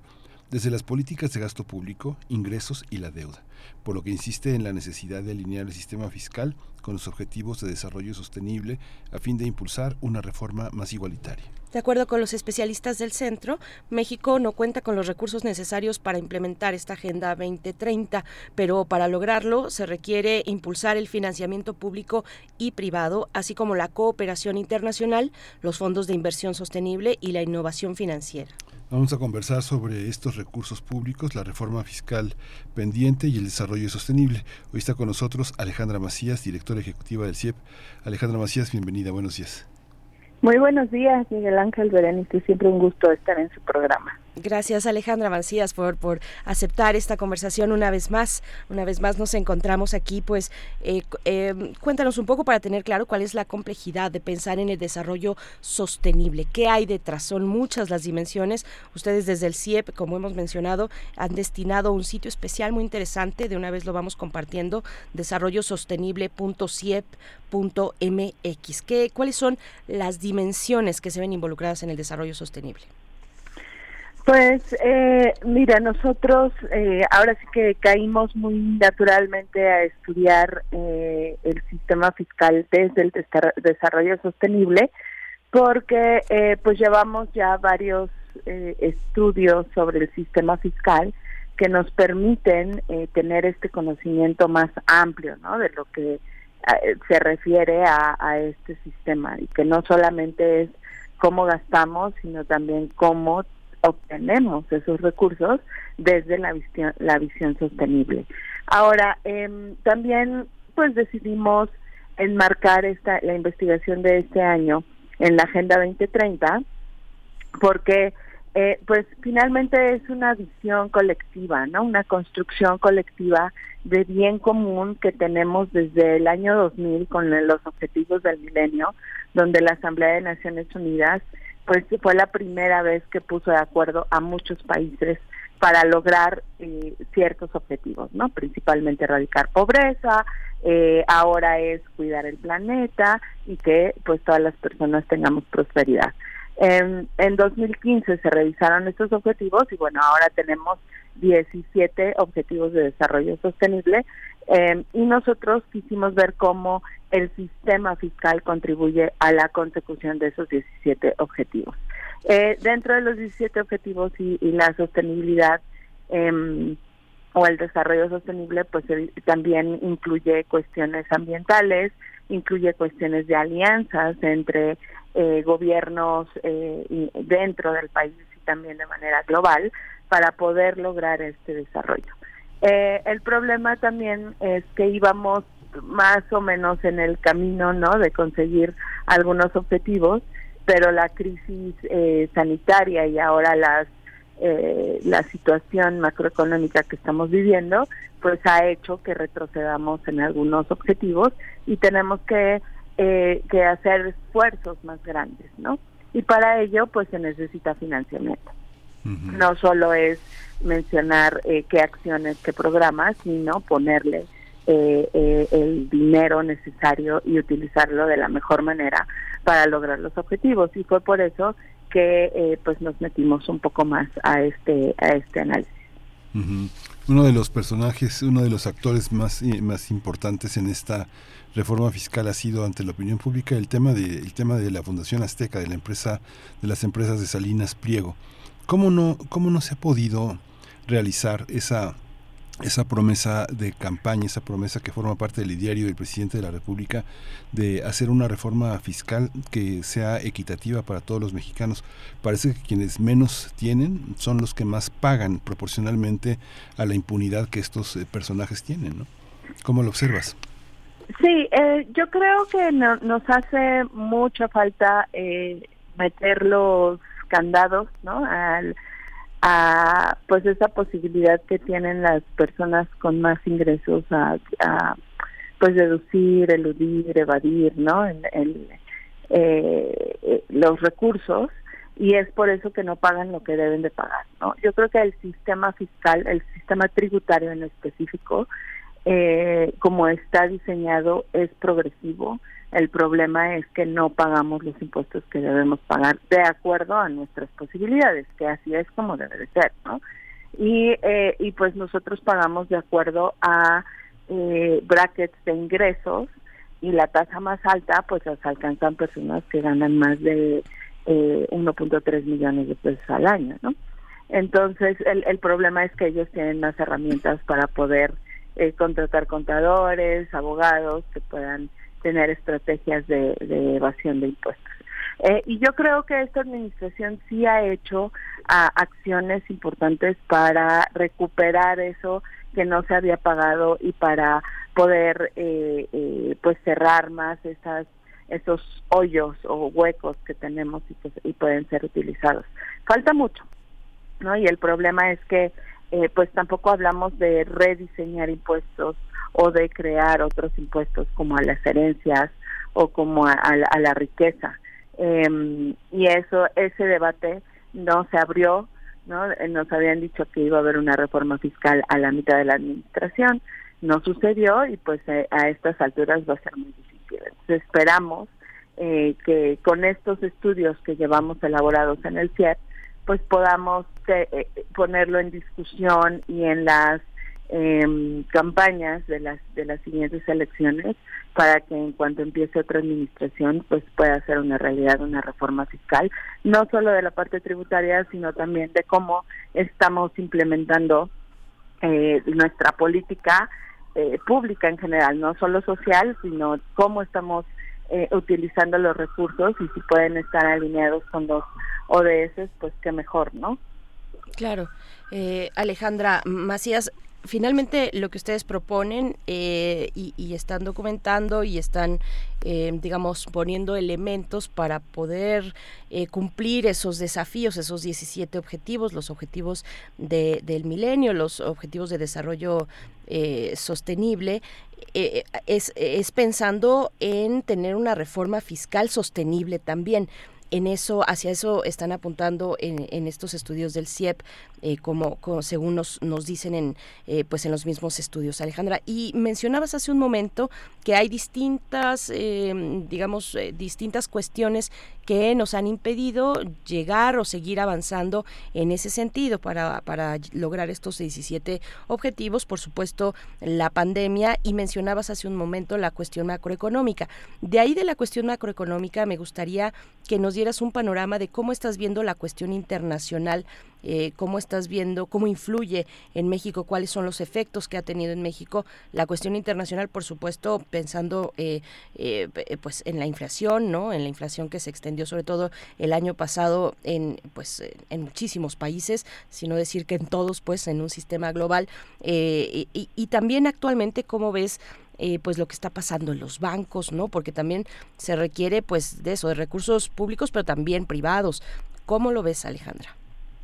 muy complicado, Berenice. En realidad, este, eh, la situación macro, el hecho de, de, estar enfrentando todavía tasas de inflación alta, pues nos lleva o ha llevado a los a los bancos centrales a aumentar tasas de interés, ¿no? Entonces, por un lado, tenemos que la inflación, pues es el impuesto que más es es un, o sea, se traduce finalmente en un impuesto que pagan más los pobres. ¿no? Porque los alimentos salen más caros, los combustibles salen más caros, etcétera, ¿no? Eh, por un lado tenemos eso y por el otro lado tenemos que eh, las tasas de interés también aumentan el costo financiero de la deuda. Entonces, como empezabas tú eh, tu pregunta y decías, bueno, tiene debemos de tener una reforma fiscal sostenible, que eso es lo que hemos también empujado en el CIEP, yo creo que desde la creación del mismo, eh, o sea, tenemos muchos gastos comprometidos, entre ellos es el pago de la deuda. Y eh, entre 22 y 23 este concepto va a crecer 30% si es que las tasas de interés empiezan a bajar y si no pueden ser más, ¿no? Y lo que vemos es que sigue eh, pues siguen escalando las tasas de interés. Y eso hace que nuestro sistema fiscal pues sea eh, corre riesgo de ser insostenible, porque es pagar eso, pagar pensiones, pagar eh, otras otros compromisos legales que ya tenemos y que tienen que ser revisados. Eh, entonces esta parte macro pues también pone en, en riesgo la sostenibilidad y el la sostenibilidad del sistema fiscal y la posibilidad de generar desarrollo sostenible, porque si no tenemos un espacio fiscal donde podamos desarrollar políticas que nos eh, nos ayuden a avanzar en la Agenda 2030, pues va a ser muy difícil que tengamos avances de aquí al 2030, que faltan que siete años, ¿no? Estamos justo a la mitad para replantear eh, tal cosa. Ahora, eh, pues los recursos públicos son la fuente más importante de financiamiento de, eh, la Agenda 2030. Eh, y de todos modos hacemos una vinculación de los programas presupuestarios con estos objetivos de los ODS eh, de una manera más em, parcial, diría yo, ¿no? ¿no? No lo haces conscientemente, sino tú como país tienes tu política social por un sexenio y lo vinculas de alguna manera a los ODS. Pero si en la próxima administración la política cambia, entonces todo todo lo que ya habías hecho antes puede eh, correr riesgos, ¿no? necesitamos una visión de país de más eh, largo plazo para poder eh, tener mejores resultados en el desarrollo sostenible. Sí, esta visión también del desarrollo sostenible como lo están ustedes sosteniendo, ¿dónde, dónde eh, consideran que tendría que destinarse el recurso público para esta sostenibilidad? ¿Dónde, ¿Dónde se está poniendo que no funciona? Pues se está poniendo principalmente en, eh, en, mira, como está distribuido el presupuesto, y lo hemos también señalado en cada paquete económico, eh, la mayor parte del presupuesto se va a adultos mayores, dejando de lado a las siguientes generaciones, ¿no? La primera infancia, eh, la educación en general y el derecho a la salud. Entonces tenemos que redistribuirlo mejor. No, no es quitar absolutamente todo de un lado y dárselo al otro, sino también pensar en dónde tenemos mayores retornos a mediano y largo plazo. Eh, entonces, por un lado está la falta de presupuesto y de programas, sobre todo, o sea, de política bien diseñada para primera infancia, y del otro lado está eh, muy pocos recursos para medio ambiente comparado con todo lo que se invierte en energía. Y el problema es que la política eh, actual de energía pues está centrada en seguir utilizando em, eh, combustibles fósiles, ¿no? O hidrocarburos. Y pues ahí vamos para atrás en los objetivos del milenio, porque digo de desarrollo sostenible, porque eh, el, el ODS 7 nos dice que hay que tener energía asequible y no contaminante, ¿no? Entonces, eh, nos hace falta invertir, me parece, en este momento en esos dos rubros como para poder equilibrar un poquito más em, eh, pues el avance a los ODS. Sí, Alejandra Macías, estoy, estoy viendo también en el sitio, bueno, eh, que ustedes han trabajado eh, pensando en esa idea de sostenibilidad fiscal, han trabajado en educación, en salud, en pensiones que ya nos acabas de, mencionar, en infraestructura, en gasto público, en seguridad. Seguridad, me gustaría que nos comentaras un poquito de cómo, cómo, eh, cómo es relevante el, el tema, la cuestión de la seguridad para pensar en una sostenibilidad fiscal eso por un lado y eh, digamos en lo más general pensando en esos equilibrios pues es también me imagino un equilibrio importante o una coordinación como lo dicen por acá en el en el documento importante entre federación y entidades eh, federativas que también es uno de los de los elementos que, que ustedes retoman el de las finanzas públicas locales. A ver cuéntanos un poquito de ello finanzas públicas locales y que hicieras también un paréntesis para que nos quede claro cómo cómo interviene la seguridad en la sostenibilidad fiscal? Bueno, la, la seguridad, digo, el, problema, eh, el problema de no atender eh, cuestiones como la pobreza, la desigualdad, el generar empleo, ¿no? El, el, ser más excluyentes, pues uno de los resultados es la inseguridad, ¿no? Como, eh, como dice Raimundo Campos en su libro de desigualdades, todos todos pagamos un precio porque existe la desigualdad y entre ese precio pues es justamente sentirnos inseguros y que pasen este eh, pues cosas que, que no deberían suceder no robos asesinatos etcétera. Em, entonces ese costo eh, lo pagamos todos y además eh, genera que pues no podamos desarrollarnos como como quisiéramos no o sea el hecho de eh, si somos un país más inseguro, probablemente las inversiones no van a venir como si fuéramos un país más seguro. Por ejemplo. Entonces no se crean empleos, no hay eh, eh, seguridad para las personas más vulnerables, existen todas estas cuestiones de violencia contra la mujer. Entonces, me parece que la seguridad es un punto bien importante que, fíjate, no hay uno de ese particular para eh, seguridad, ¿no? O sea, el, la consecución de esos 17 ODS debería tener de manera indirecta la, la tranquilidad, la prosperidad, la seguridad de la población. Entonces, eh, es como una, una condición eh, necesaria para que se pueda generar el desarrollo sostenible pero pues no es suficiente. También tenemos que eh, tener claro cómo vamos a financiar y diseñar las políticas para lograrlo. Ahora, el nivel eh, local es súper importante. Em, eh, a nivel federación podemos estar más o menos alineados a la Agenda 2030, pero si no lo hacen los estados junto con los municipios, pues es, es menos probable que alcancemos ese desarrollo. Ellos tienen recursos desde la federación que ya están de alguna manera etiquetados, pero hay otros recursos que, disponen eh, de manera más libre y este, todos deberían de estar vinculados a algún objetivo de desarrollo sostenible. Hay 11 estados que sí vinculan, que sí tienen esta visión dentro de sus presupuestos de egresos, eh, pero hay, pues la mayoría no lo tienen, ¿no? Entonces es algo que queda pendiente que tendríamos que eh, poder incorporar en este marco, ¿no? Como lo decía al inicio, hay algunas cosas con las que podremos estar de acuerdo o no con el marco de la Agenda 2030 y de los ODS, pero al final es una construcción colectiva a nivel global que deberíamos de impulsar más. Hay un tema también que tiene que ver con, eh, con esta con esta cuestión del desarrollo, que es la cuáles son cuáles son esos estados, cuáles son esos estados que no que, que sí están en ese en ese marco. Eh, ¿Hay un signo político que los marque o es una o es una cuestión que tiene que ver con el propio desarrollo del estado, sus vínculos empresariales, su desarrollo económico? ¿Quiénes son? ¿Cuáles son? Sí, yo creo que son estados que han generado capacidades eh, distintas en pues en sus haciendas locales. ¿No? Eh, te puedo mencionar que es Guanajuato, que es Nuevo León, eh, Jalisco, eh, Yucatán.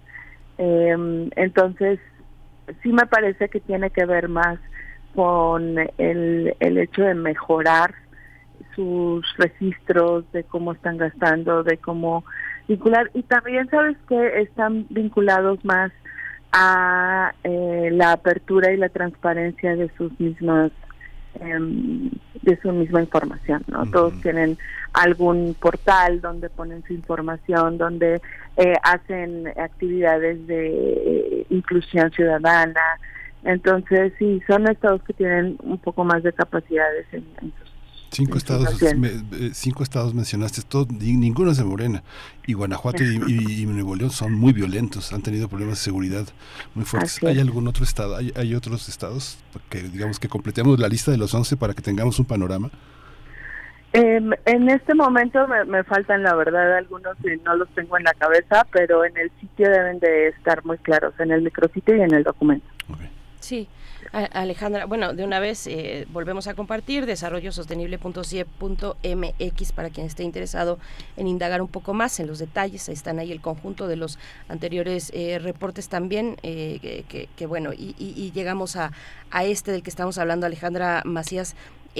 ¿Ustedes cómo, cómo ven el, el horizonte? ¿Cómo ven el futuro, pues, eh, digamos, eh, a corto y mediano plazo, entendiendo que, pues, lo que sabemos no va a llegar en este sexenio una reforma fiscal, eso ya no ocurrió en este, en este sexenio, eh, pero hablan también de ponderar cuáles son los riesgos de, de, tener un sistema fiscal insostenible. Ustedes lo, mencionan así en el, en el documento, en la, investigación que realizan.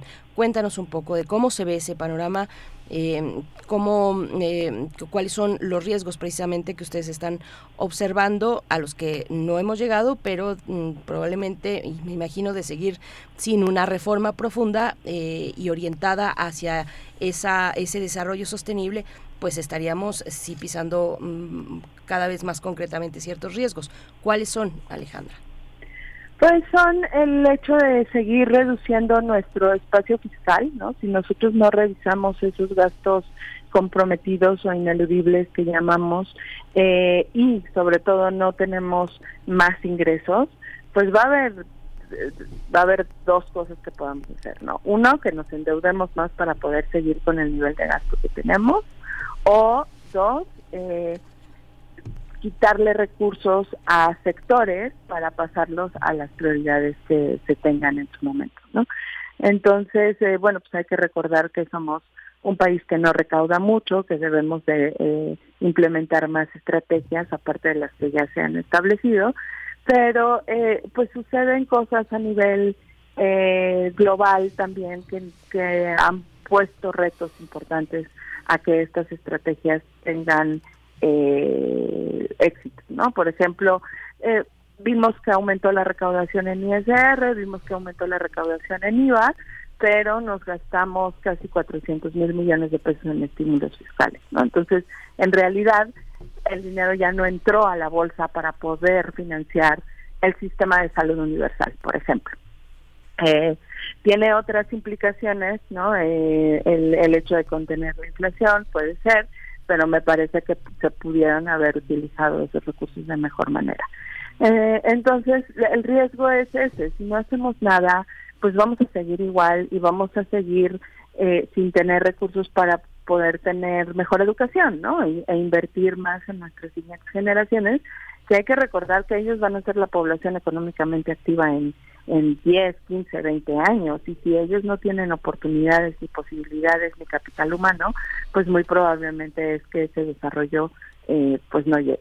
Eh, y además vamos a tener eh, una salud precaria, vamos a tener infraestructura precaria también, eh, y eso pues no está ligado a, al desarrollo. Em, y bueno, nosotros desde CIEP vamos a seguir impulsando estos temas. Son temas que, que de repente suenan repetitivos, pero es, es algo que necesitamos que suceda en algún momento.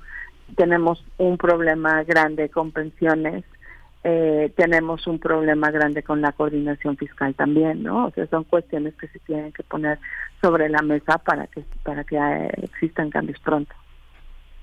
Muy bien, pues muchísimas gracias por por esta participación. Vamos a seguir el, el, el, reporte de este, este documento que se llama Desarrollo Sostenible, Usos y Recursos Públicos para tener un panorama mucho más detallado, sereno. Muchas gracias Alejandra Macías, directora ejecutiva del CIEP. Gracias por esta, por esta mañana. Buenos días. Muy buenos días y gracias a ustedes. Saludos a la audiencia. Gracias. Gracias, Alejandra Macías, y ojalá pues eh, tengan oportunidad tú misma o, desde el CIEP de eh, también revisar algunos de los comentarios, que son varios, eh, algunos de los comentarios que nos hace llegar la audiencia precisamente en redes sociales sobre este tema. pregunta María Elizondo, ¿se entiende que cumplir con los objetivos de Agenda 2030 es solo cuestión de dinero? ¿Es así? Pregunta. Y también por acá dice Marco Fernández, dice cuando especialistas no tienen conciencia de la dependencia a los hidrocarburos de la sociedad actual y hablan de energía renovable como alternativa, es evidente que su ignora que es evidente o su ignorancia o la mala fe de difundir la mentira de que las energías renovables pueden sustituir los hidrocarburos. Ahí está el comentario de Marco Fernández. Gracias por, por participar siempre en estas en estas conversaciones importantes donde estamos todos y todas incluidas. Vamos a hacer una pausa musical, Miguel Ángel. Vamos a hacer una pausa musical. Vamos con la curaduría de Bruno Bartra. Esta es la esta es la segunda, la segunda pieza que Bruno propone en esta. Es la tercera. La tercera es la champeta árabe de Abelardo Carbono.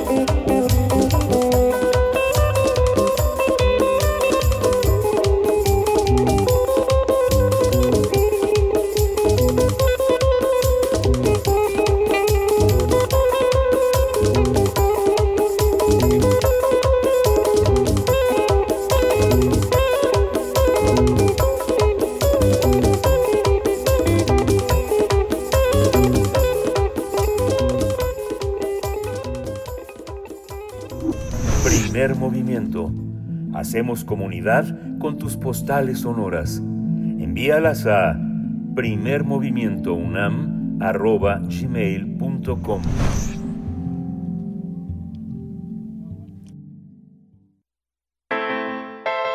Nota Internacional Pese a que los directivos de los bancos eh, centrales y privados, así como las autoridades del ramo aseguran que no se desatará una crisis financiera mundial, la situación se sigue complicando.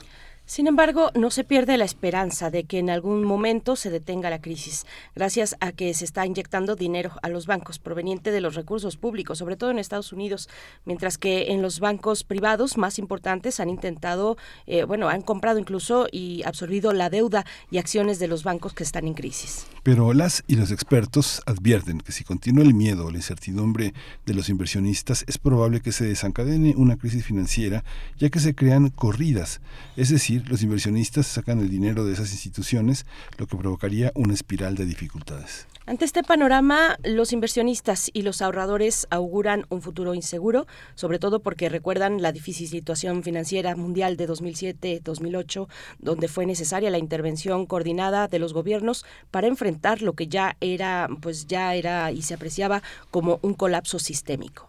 Frente al aprendizaje que dejó esa crisis, en la actualidad se incrementa la posibilidad de que se establezcan nuevas medidas de rescate, ya que los bancos y los reguladores necesitan adelantarse a los problemas antes de que se desencadene una crisis en espiral pues vamos a hacer un análisis sobre esta este momento ante esta pues crisis en algunos bancos que ha revelado las alertas, ha levantado alertas también de los expertos y de distintas instituciones. Este día nos acompaña el profesor Saúl Escobar Toledo. Él es profesor de Estudios Históricos del INA, presidente de la Junta de Gobierno del Instituto de Estudios Obreros Rafael Galván C. Y bueno, eh, nos da mucho gusto, como siempre, recibirte en este espacio. Profesor Saúl Escobar, eh, bienvenido, buenos días. ¿Qué tal? Buenos días, Berenice. Buenos días, Miguel Ángel. Gracias al auditorio por escucharnos. Gracias, profesor. Hay eh, un comentario generalizado en medios tanto especializados como no sobre este esta crisis que está en los bancos. Una parte es mundial, pero ¿cómo, cómo si usted nos explica cómo está en lo internacional y cómo impacta en México esto?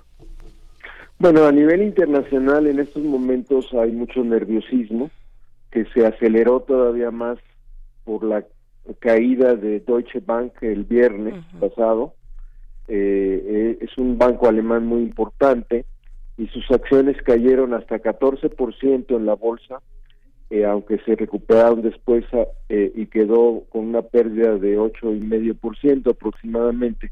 Pero es una pérdida de, de, en la bolsa muy importante y además contagió a prácticamente todos los bancos europeos de tal manera que el valor de los bancos europeos en bolsa eh, cayó como promedio más de 4%, casi 5%, lo cual es una muestra del nerviosismo y la desconfianza de los inversionistas de que los bancos europeos en este caso, pero en general los bancos en el mundo, pues puedan eh, tener una situación difícil y puedan presentar pérdidas y estas pérdidas eh, se reflejen también en retiro de los depósitos eh, de los inversionistas y de los ahorradores y esto acelere las quiebras bancarias.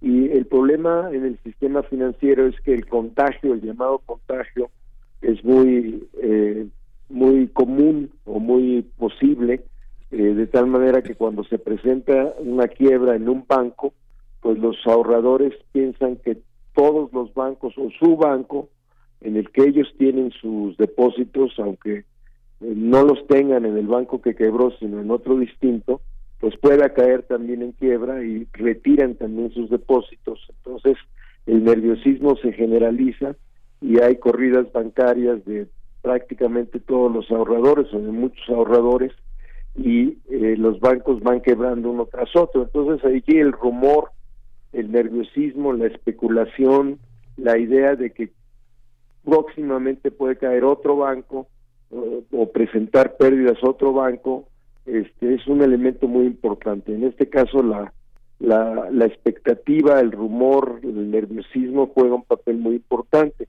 sobre todo tomando en cuenta que ahora retirar dinero de un banco es facilísimo y muy rápido. ya que eh, se puede hacer a través de medios digitales, hasta, hasta por medio del teléfono celular, de una computadora, de cualquier medio este, electrónico o digital, se pueden retirar cientos de miles o, o cientos de millones de dólares en un minuto. Entonces las corridas bancarias pues ya no se ven como filas de cuentavientes frente a las sucursales de los bancos o, formados frente a las cajas eh, electrónicas, sino ya simplemente desde la, una oficina o de un hogar se pueden retirar miles de millones de dólares. Y entonces las corridas bancarias este, son más, más difíciles de detener. Eh, entonces las, esta situación es un elemento que puede, eh, otro ingrediente que puede acelerar este nerviosismo y estos pánicos bancarios.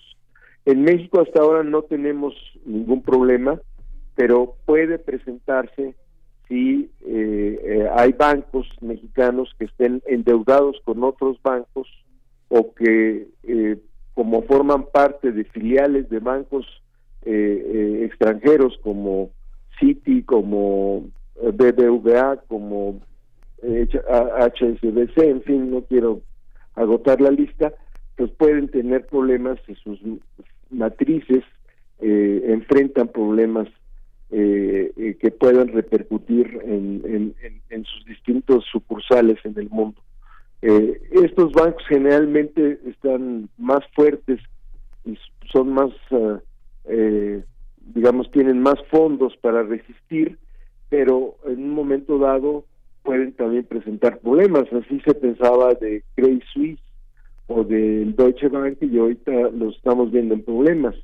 Eh, al principio se pensó que por ser Silicon Valley, que es el primer banco que presentó problemas serios y desató el nerviosismo en el mundo, eh, era un banco mediano, los bancos grandes no iban a, a ser afectados o no iban a ser presa de, del nerviosismo, del pánico bancario. Sin embargo, ya vimos que dos bancos grandes como Credit Suisse y Deutsche Bank están ya en problemas. Entonces, no se puede descartar nada.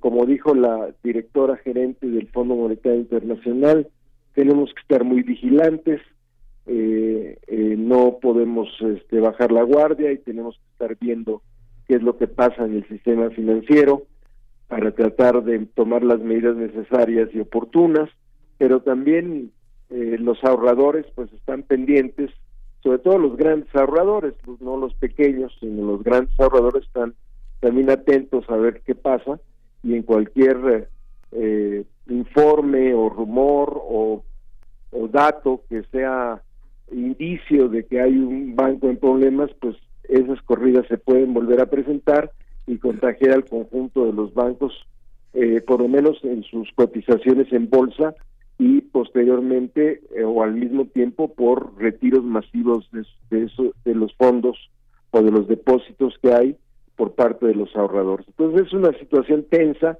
nerviosa, hay que ver cómo se desempeña hoy la bolsa de valores en Europa, creo que ya están cerrando, cómo, cómo fue los resultados, cómo está Nueva York, cómo están las bolsas del mundo, si hay otras noticias de corridas bancarias, en fin, es una situación compleja muy nerviosa, muy tensa por, por la situación de que hay muchos bancos y no se sabe cuál banco puede ser el próximo que presente problemas o, conflictos con sus ahorradores como los que hemos observado.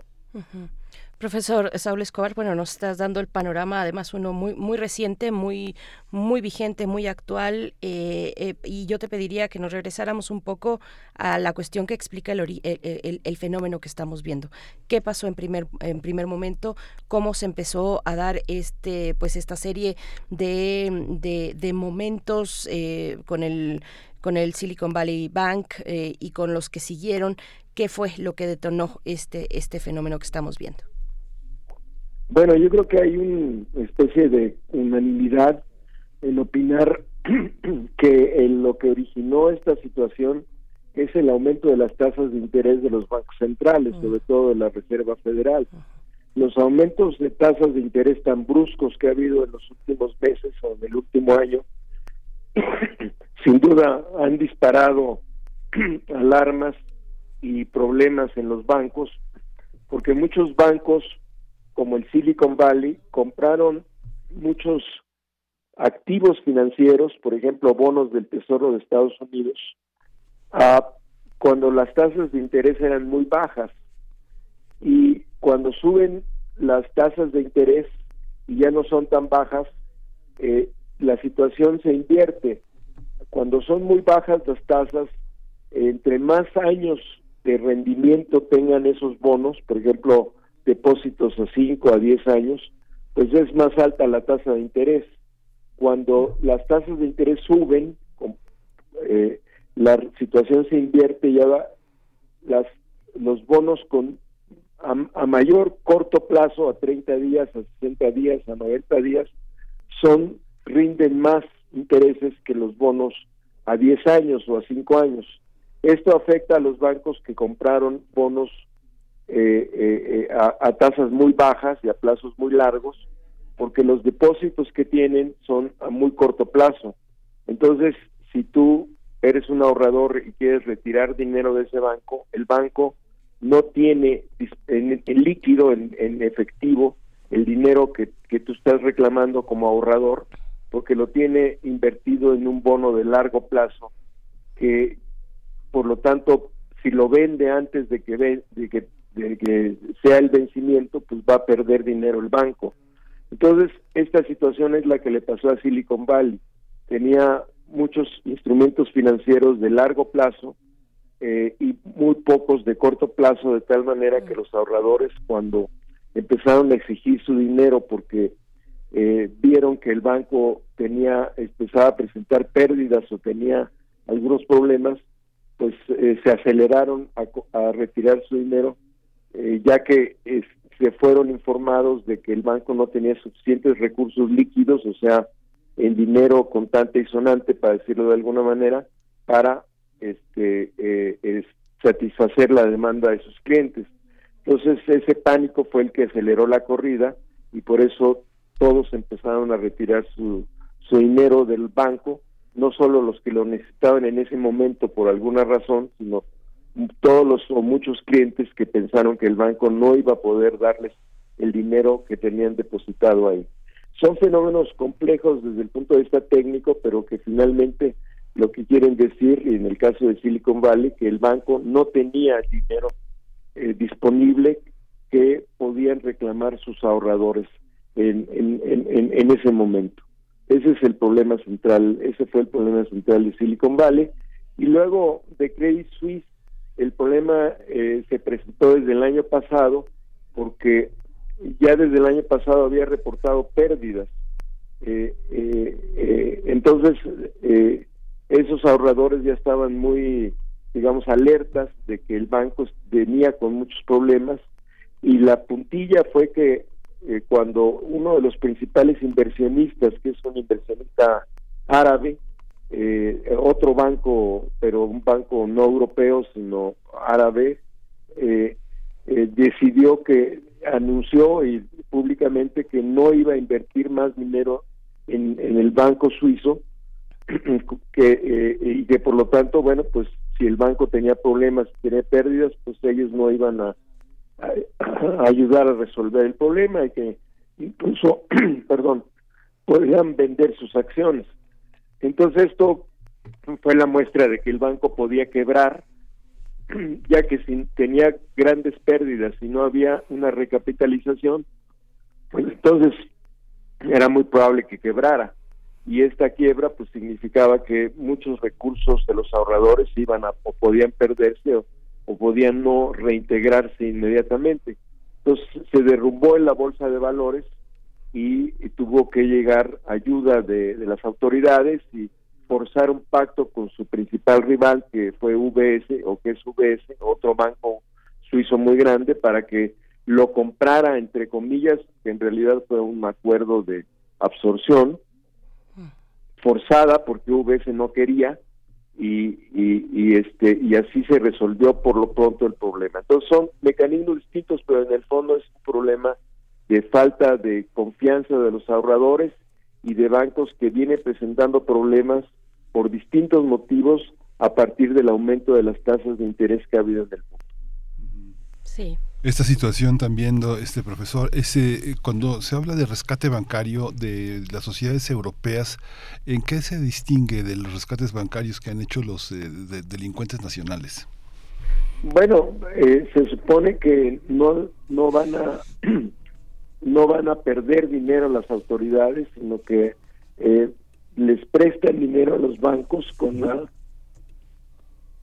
garantía de que van a ser, perdón, de que van a ser este, reintegrados esas ayudas cuando otro banco los compre, que fue el caso de Suiza. El dinero que metió la autoridad pues quedó sujeto a ser reintegrado a partir de que el banco UBS comprara a, a Credit Suisse y entonces ya en, en ese momento se iban a reintegrar los fondos que metió la autoridad, la autoridad monetaria, la autoridad financiera de Suiza. Eh, pero de todos modos, eh, el, eh, las autoridades están claras de que si hay un banco que tenga problemas, ellos van a meter dinero. Hay alguien, alguien que dice que la Reserva Federal y los bancos centrales ya no solo tienen un mandato, sino tienen dos, que es el primero, obviamente, detener la inflación, pero ya el segundo es prestar dinero a, los bancos que presenten problemas. Que es una especie de chiste porque obviamente no está en ninguna ley que esto suceda, pero los bancos ya están diciendo, las autoridades de los bancos centrales ya están diciendo que en el momento en que un banco necesite apoyo ellos lo van a dar, lo cual quiere decir que están socializando las pérdidas de ganancias privadas lo cual siempre molesta mucho al público, como en el caso de México, el IPAF y, las pérdidas que hubo en la crisis financiera que tuvimos aquí en México en los 80s y 90s.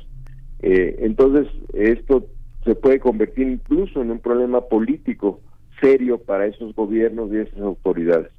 Hasta ahorita, hasta este momento, el, lo que han invertido las autoridades o lo que han gastado, lo que han dado a los bancos las autoridades, se supone que no es grandes cantidades o que se van a reintegrar en el momento en que estos bancos sean absorbidos por otros y se recapitalicen, pero si hay un banco muy grande que no tiene solución eh, en este sentido, pues las autoridades tendrán que meter dinero y ya lo anunciaron que, le, que van a meter dinero, que obviamente es de los contribuyentes de ese país y, en general pues eh, de, dinero público.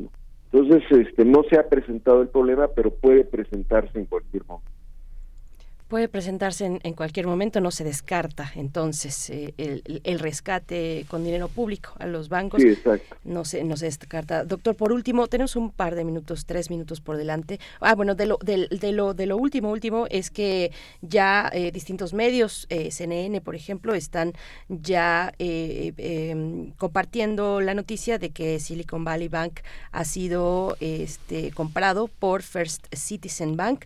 Y bueno, pues eso es, digamos, de lo último, hace pocas horas es que sale esta. Es un banco de, si mal no recuerdo, de Virginia, de Virginia, del estado de Virginia.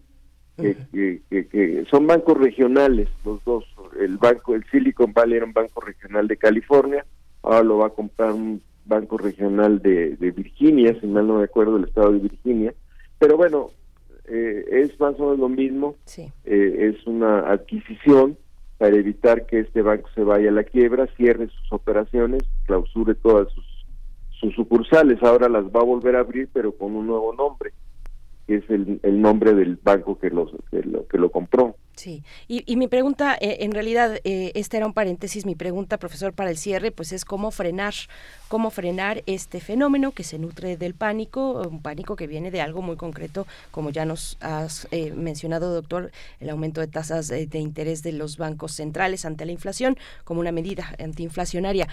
¿cómo, ¿Cómo frenar? ¿Qué es lo que dicen los especialistas? ¿Cómo, cómo se ve o, o tendremos que esperarnos, digamos, a ver una dimensión todavía mayor de de este momento crítico de los bancos? Por lo pronto, las medidas son todas costosas y malas para frenar esta situación, eh, que son ya sea absorber las pérdidas por parte de las autoridades financieras o absorberlas por parte de otro banco. Eh, con problemas porque los bancos que absorben a los que quebraron o a los que están en malas condiciones no van a operar de la misma manera. Entonces esto puede repercutir en una caída del crédito a las empresas y si las empresas no tienen crédito pueden detener sus contrataciones y esto se puede traducir en una crisis económica, en una recesión o por lo menos en un crecimiento económico más bajo de lo que ya se suponía que iba a ser, también por el aumento de las tasas de interés. Entonces, el panorama en estos momentos no es halagüeño, pero el, el, el problema no es que sea malo, sino que se puede empeorar terriblemente o significativamente en los próximos días o semanas. Lo que debemos esperar es que no suceda ya ningún anuncio de quiebra bancaria o de caída en la bolsa de valores o cualquier otro problema similar y que por lo tanto se detenga la posibilidad de una crisis financiera y, y que por lo, y, y, las cosas empiecen a normalizar, eh, ya no haya corridas bancarias y que eh, digamos el mal trago haya pasado, aunque sí va a tener algunos efectos, eh, digamos no muy notorios, pero sí va a tener efectos en el sistema financiero de Estados Unidos o de Suiza o del mundo, eh, aunque en menor medida. Entonces estamos más bien esperando y las autoridades están pues todos los días revisando las las cotizaciones y los informes de los bancos eh, tienen mucha chamba tienen que estar muy vigilantes y nosotros como ahorradores o como pues eh, digamos clientes de los bancos si lo somos ya sea porque tenemos una tarjeta de crédito una hipoteca o por el contrario, o al mismo tiempo si tenemos depósitos en los bancos, pues estar también alertas y no dejarnos guiar por rumores eh, que no tienen fundamento. Ya ve que la red ahora se llena de rumores que no tienen fundamento, pero sí estar muy atentos a los informes de las autoridades eh, correspondientes. Pues muchísimas gracias, profesor Saúl Escobar Toledo. Muchas gracias por esta por este panorama que también es tan alertador y políticamente comparativo de una, de una, de una gran riqueza. Muchas gracias, pues estamos al habla, ojalá y sea pronto. Gracias, muy amable. Hasta, luego, saludos. Hasta pronto, profesor. Lo leemos en el sur Acapulco, suracapulco.mx y también en el eh, en la dirección de saulescobar.blogspot.com. Con esto despedimos a Radio Nicolaita. Nosotros seguimos aquí en Primer Movimiento, pero antes vamos al corte. Encuentra la música de primer movimiento día a día en el Spotify de Radio UNAM y agréganos a tus favoritos.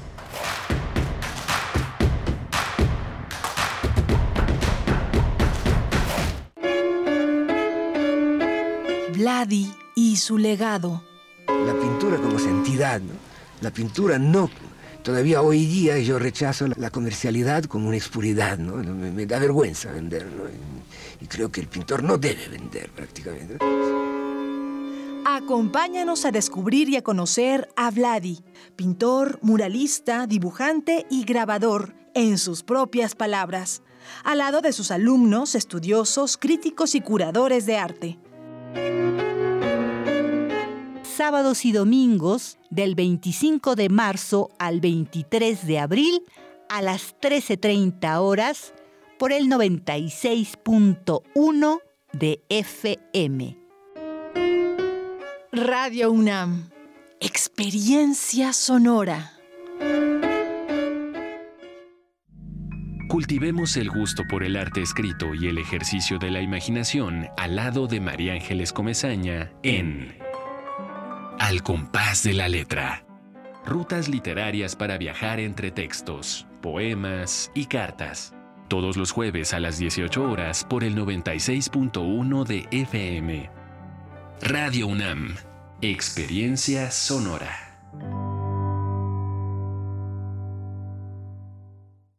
Encontrado a Pepe, el presupuesto participativo. Ahora debes registrarte para votar por internet y elegir los proyectos y a las personas que enchularán tu colonia. Descarga la del ISMC y captura tu credencial para votar por ambos lados. Revisa que tus datos estén bien. Haremos una prueba biométrica facial. Recibirás una clave por correo electrónico y por SMS. Recuerda que podrás registrarte para votar por internet del 13 al 26 de abril. Así de fácil es votar por internet. Conoce más en www.ism.mx. Apasionate, vota y enchula tu colonia. Instituto Electoral Ciudad de México. Entre el bolero y la ciencia ficción, atestiguas el fin del mundo en cámara lenta. No haces nada porque no te queda de otra. Eliges la falsa noción del espacio para hacer como que no te das cuenta de que estás en una jaula. Por razones que inventó alguien más, haces efectivo el cheque de tu existencia.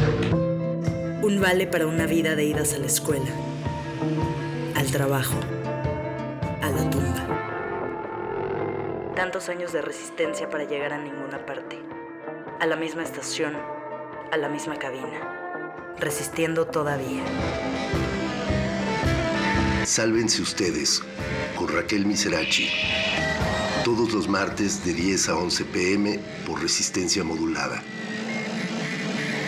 Radio UNAM. Experiencia sonora. Alrededor de un tema siempre habrá muchas cosas que decir. Quizá haya tantos puntos de vista como personas en el mundo. Únete a la revista de la universidad donde convergen las ideas. Jueves a las 16 horas, después del corte informativo. Disentir para comprender. Radio UNAM, Experiencia Sonora. La ciencia que somos. La ciencia que somos. Iberoamérica al aire. Descubre la ciencia que está presente en tu día a día a través de cápsulas, reportajes, entrevistas y reportes en vivo. Viernes de 10 a 11 horas por el 96.1 FM. La ciencia que somos. Iberoamérica al aire. Una coproducción de Radio UNAM y las direcciones de divulgación de la ciencia y de las humanidades.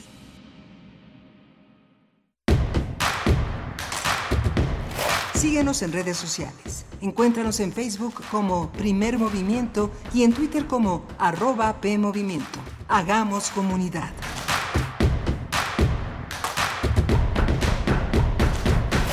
Hola, buenos días. Ya son las 9 de la mañana con 4 minutos. Es lunes, lunes 27 de marzo. Ya estamos, eh, se va, se va a marzo esta semana. Estamos aquí en primer movimiento en Radio UNAM, en Adolfo Prieto 133, en la Colonia del Valle.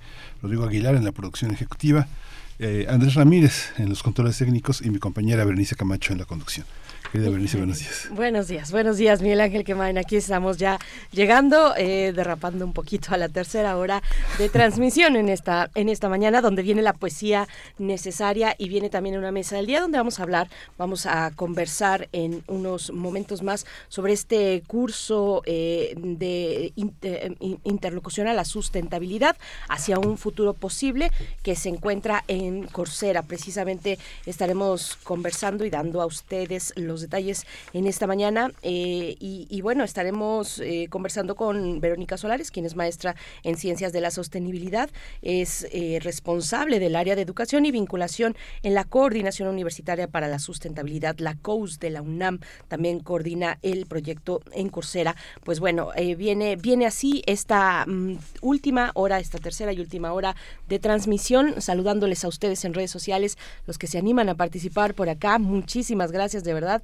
Siempre, siempre es un gusto saludarnos, aunque sea saludarnos, eh, enviarnos los mejores deseos y las buenas vibras, para, sobre todo para, para iniciar la semana, una semana que se viene calurosa, que también inicia con una contingencia ambiental, fase 1, continúa la contingencia ambien- ambiental eh, por contaminación, pues por contaminación ambiental en el valle de la eh, metropolitano de la Ciudad de México. Y bueno, pues acá nos estamos saludando en redes sociales. Esther Chivis dice, buen día, feliz inicio de semana. Ya huele a vacaciones, Esther Chivis. Pues sí, y a contaminación también de pronto. Un poco en el aire se siente, así como se siente la vacación. Sí que, que a gusto. La próxima semana ya muchas personas pues eh, se van de vacaciones, algunas una semana, otras dos eh, semanas, otras personas les toca tres días, pues bueno, le- les vamos a estar acompañando de cualquier manera desde este espacio, desde Radio UNAM, naturalmente. Mm, María Elizondo dice, mm, y a un pobre asalariado micro ahorrador, ¿cómo le puede afectar todo esto? Yo creo que hay que seguir, María Elizondo, con este hilo del que venimos hace un momento con el profesor Saúl Escobar Toledo. Te refieres y nos está comentando María Elizondo sobre el tema inmediatamente anterior, la crisis bancaria, estos anuncios que se ha dado por parte de ciertos bancos. Eh, empezó con, eh, como ya lo sabemos, como ya lo comentamos hace un momento, con este banco de Silicon Valley que ya fue comprado por First Citizen Bank compró este banco, pero también Deutsche Bank nos pues dio un susto, un susto el viernes pasado con una caída que de la cual se repuso después, no del todo, una caída del 14% de sus acciones, después llegó al 8 y ahí se estabilizó, pero bueno, pues sí, está muy complicado eh, los efectos de la, de la inflación en el mundo. Eh, María Elizondo, gracias por comentar. Dice José Ramón Ramírez, muy interesante entrevista. Se refiere a la del CIEP, con la cuestión del desarrollo sostenible y la reforma fiscal que no termina de llegar y que no va a llegar para este sexenio, dice José Ramón Ramírez. Muy interesante entrevista y creo que es importante conocer los límites que tiene la conducción de la política fiscal para funcionar en una sociedad capitalista dependiente. La fuerza interior del crecimiento y ajustes en los recursos escasos y la fuerza exterior que alinea. Gracias, eh, José Ramón Ramírez. Bueno, pues ya lo saben, sus comentarios bienvenidos en este espacio y mientras tanto nos vamos con poesía. Vamos a la poesía necesaria. Primer movimiento. Hacemos comunidad con tus postales sonoras. Envíalas a primermovimientounam.gmail.com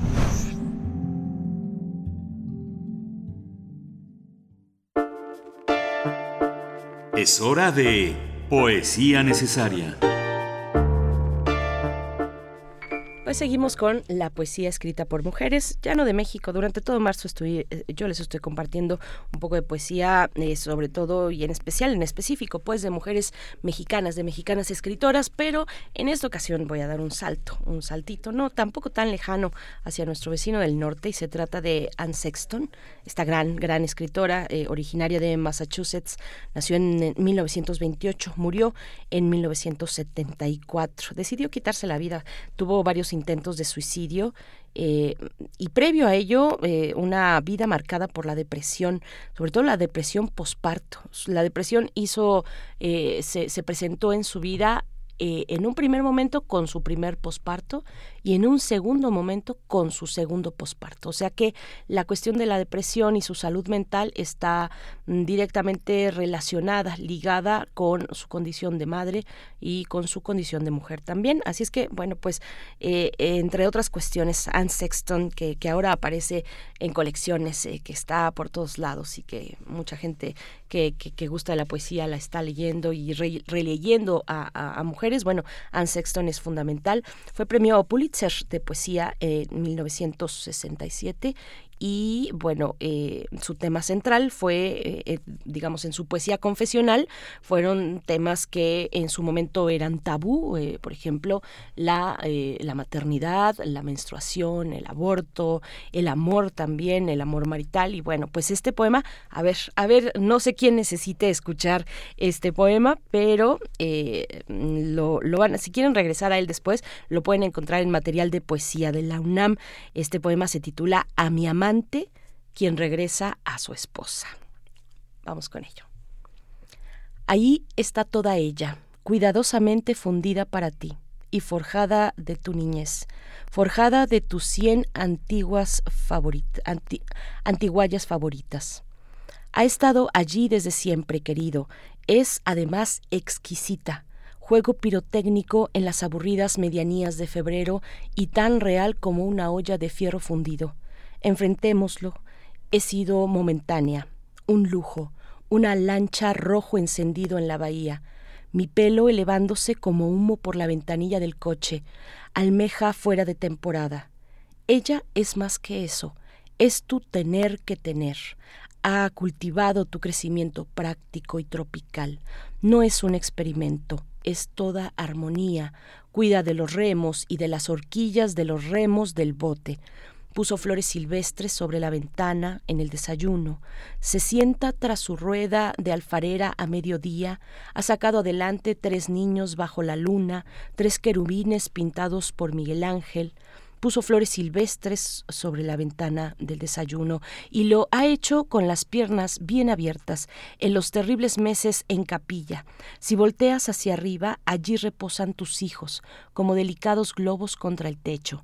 También los ha cargado por el pasillo, tras la cena, la cabeza reclinada hacia ella, dos piernas protestando de persona a persona, la cara sonrojada por la canción y su pequeño sueño. te regreso tu corazón. Te doy permiso. Para el detonador dentro de ella, palpitando furioso entre la mugre, para la perra que es y el entierro de su herida, para el entierro de su herida viva, roja, pequeña, para la llama pálida que flamea bajo sus costillas, para el marinero ebrio que aguarda en su pulso izquierdo, para la rodilla de madre, las medias, las ligas, para la llamada curiosa llamada, cuando oradas entre brazos y pechos y desatas la cinta naranja de su pelo y respondes a la llamada, curiosa llamada, es tan singular y tan desnuda, es la suma de ti y de tus sueños. Súbela como a un monumento, paso a paso, es sólida. Yo, en cambio, soy una acuarela, me deslavo.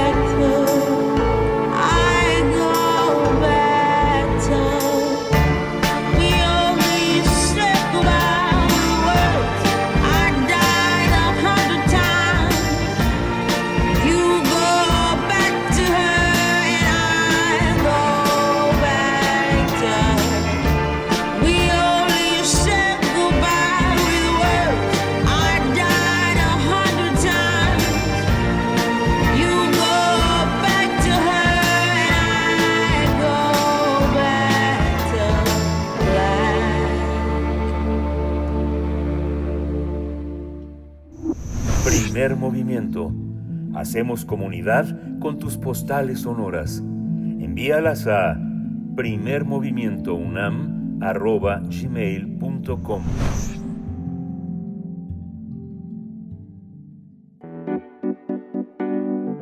La mesa del día.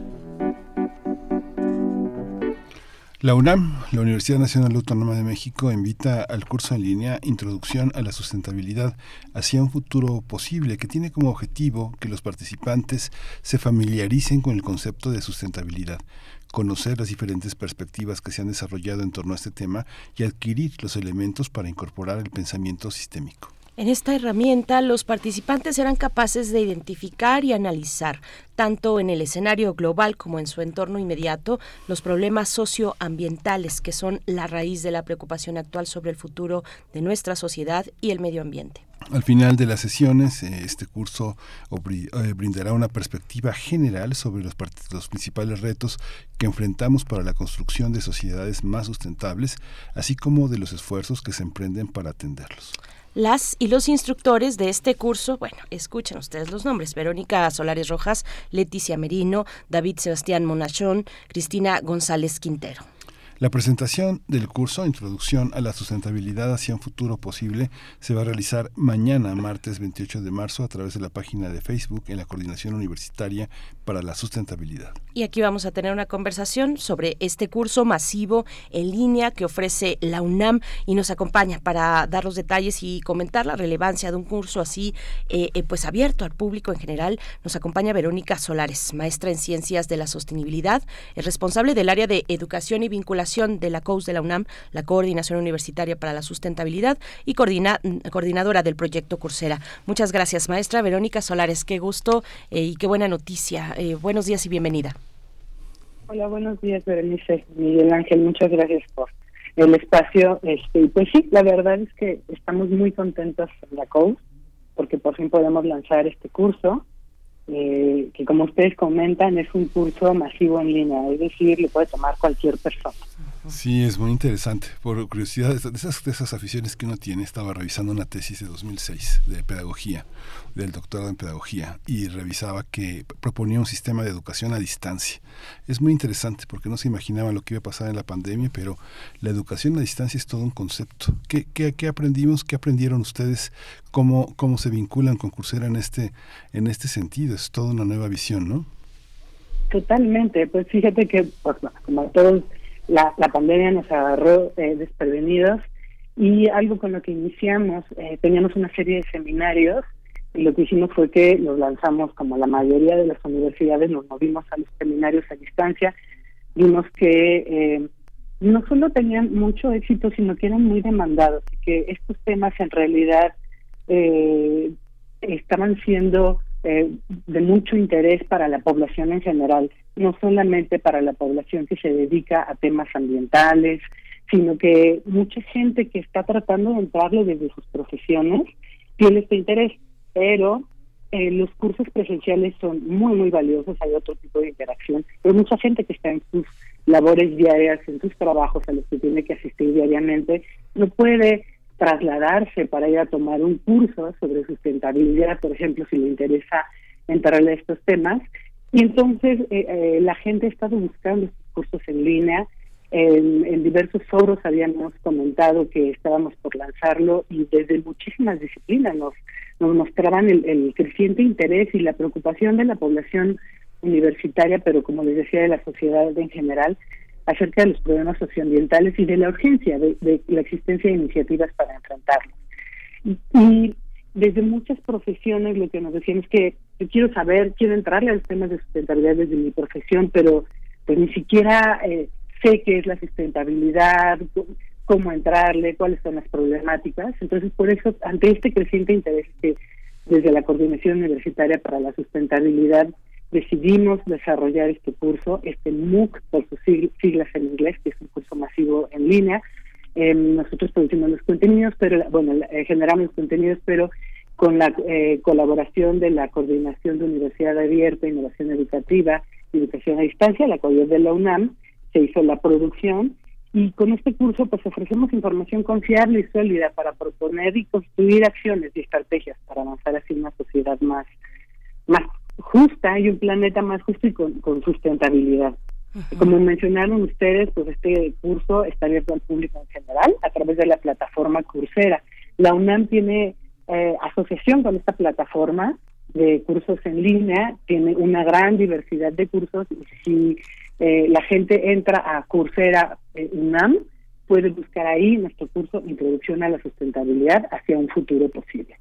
Sí, maestra Verónica Solares, bueno, cuando, cuando se tiene que dar un curso como este, que es un curso introductorio, pues eh, desde, desde dónde se parte, digamos, que, cuando hay todo un universo por conocer, qué se, mm, em, digamos que se prioriza, dónde, cuáles son los criterios eh, a los que se acude uno cuando, bueno, pues el, el, los, eh, el estudiantado que va a asistir, las personas que se van a que se van a registrar y que van a asistir, pues desconocen, no sé si todo, pero porque hay muchas cosas que se intuyen, pero sí se carece de conocimientos firmes, actualizados, eh, interdisciplinarios. ¿Cómo está delineado? ¿Cómo pensaron la, pues la serie de módulos que comprenden este curso, maestra?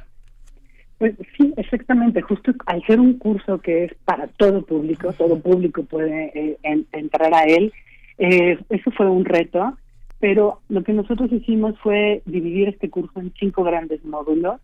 Eh, en el primer módulo vamos llevando de la mano, tratamos de llevar de la mano a, pues a las personas que vayan a tomarlo. algo muy importante en este curso y en temas de sustentabilidad en general es que aunque tú brindes información confiable, técnica, que lo puedas hacer con un lenguaje accesible, accesible para todos y ameno también. Y bueno, eh, tratamos de llevar a, las personas que se inscriben, a los estudiantes de la mano, y pues lo que lo, primero que hacemos es que, en el módulo 1 explicamos cuáles son los factores que dieron origen a la serie de problemas que estamos enfrentando actualmente y que están poniendo en riesgo nuestro futuro, ¿no? Como sociedad y que esto es lo que lo, esta preocupación y esta esta problemática es lo que llevó a, a la sociedad desde hace varias décadas a empezar a cuestionarse la forma de relacionarnos con la naturaleza. Y entonces a lo largo de, las décadas bueno se fue acuñando el concepto de sustentabilidad. Entonces iniciamos hablando desde la revolución industrial la revolución verde patrones actuales de producción y consumo, abordamos la economía extractivista diciendo que es los límites planetarios, estos límites que estamos excediendo eh, con nuestras actividades em, eh, humanas. Y en el segundo módulo abordamos estos problemas con mayor profundidad y la manera en la que se relacionan unos con otros. En una crisis eh, o en varias crisis de escala global, abordamos las grandes crisis, la contaminación, el cambio climático, la pérdida de la biodiversidad, la degradación del suelo, eh, otras crisis que, no, eh, que, que, son socioambientales, porque no hablamos solo de las crisis ambientales, sino socioambientales, como la pobreza y la desigualdad, la migración, problemas de alimentación. Y con todo ello, entonces ya con todo este eh, conocimiento y planteamiento de la problemática, entonces, en el tercer módulo abordamos el concepto de sustentabilidad y la interconexión entre los tres componentes que, que, la, que incluye, que son el ambiental, el social y el económico. Abordamos desde elementos teóricos y epistemológicos eh, de, lo que hoy llamamos las ciencias de la sostenibilidad. Entonces, incluso abordamos eh, la teoría de los sistemas complejos, porque algo que decimos es que estas grandes crisis, a final de cuentas, son eh, problemas complejos que tenemos que abordar desde distintas disciplinas, como tú mencionaste, de Berenice. No podemos, antes, hace mucho, y bueno, ahora todavía se sigue trabajando desde un enfoque disciplinario porque hay eh, ciertos temas y ciencia básica en la cual así se tiene que trabajar, pero para estos temas que son muy complejos, que involucran muchas variables, no solo ambientales, sino económicas y sociales, tenemos que trabajar desde la inter y la transdisciplina, es decir, todas las disciplinas. Por eso es que está dirigido a todo público, porque lo que buscamos es que todas las disciplinas se involucren. Hay mucha gente ya interesada en entrarle, entonces tienen que saber cómo, primero qué es. Y por eso es que, bueno, también en el módulo 4 presentamos un par de ejemplos concretos con los cuales es posible identificar los conceptos revisados a lo largo del curso, de manera que puedan eh, utilizarlos para analizar otros problemas del entorno de interés. Y en el módulo 5, que es el final, compartimos una perspectiva general de los esfuerzos que, diversos actores están llevando a cabo en los diferentes contextos para poder avanzar hacia esta sociedad y futuro más sustentable. en, en este módulo abordamos desde las acciones a nivel global y multinacional, como los acuerdos, todas las negociaciones que se hacen a nivel internacional, eh, pero también eh, hay una sección en la que hablamos de del papel de las universidades, de eh, la relevancia que tenemos las universidades en esta construcción.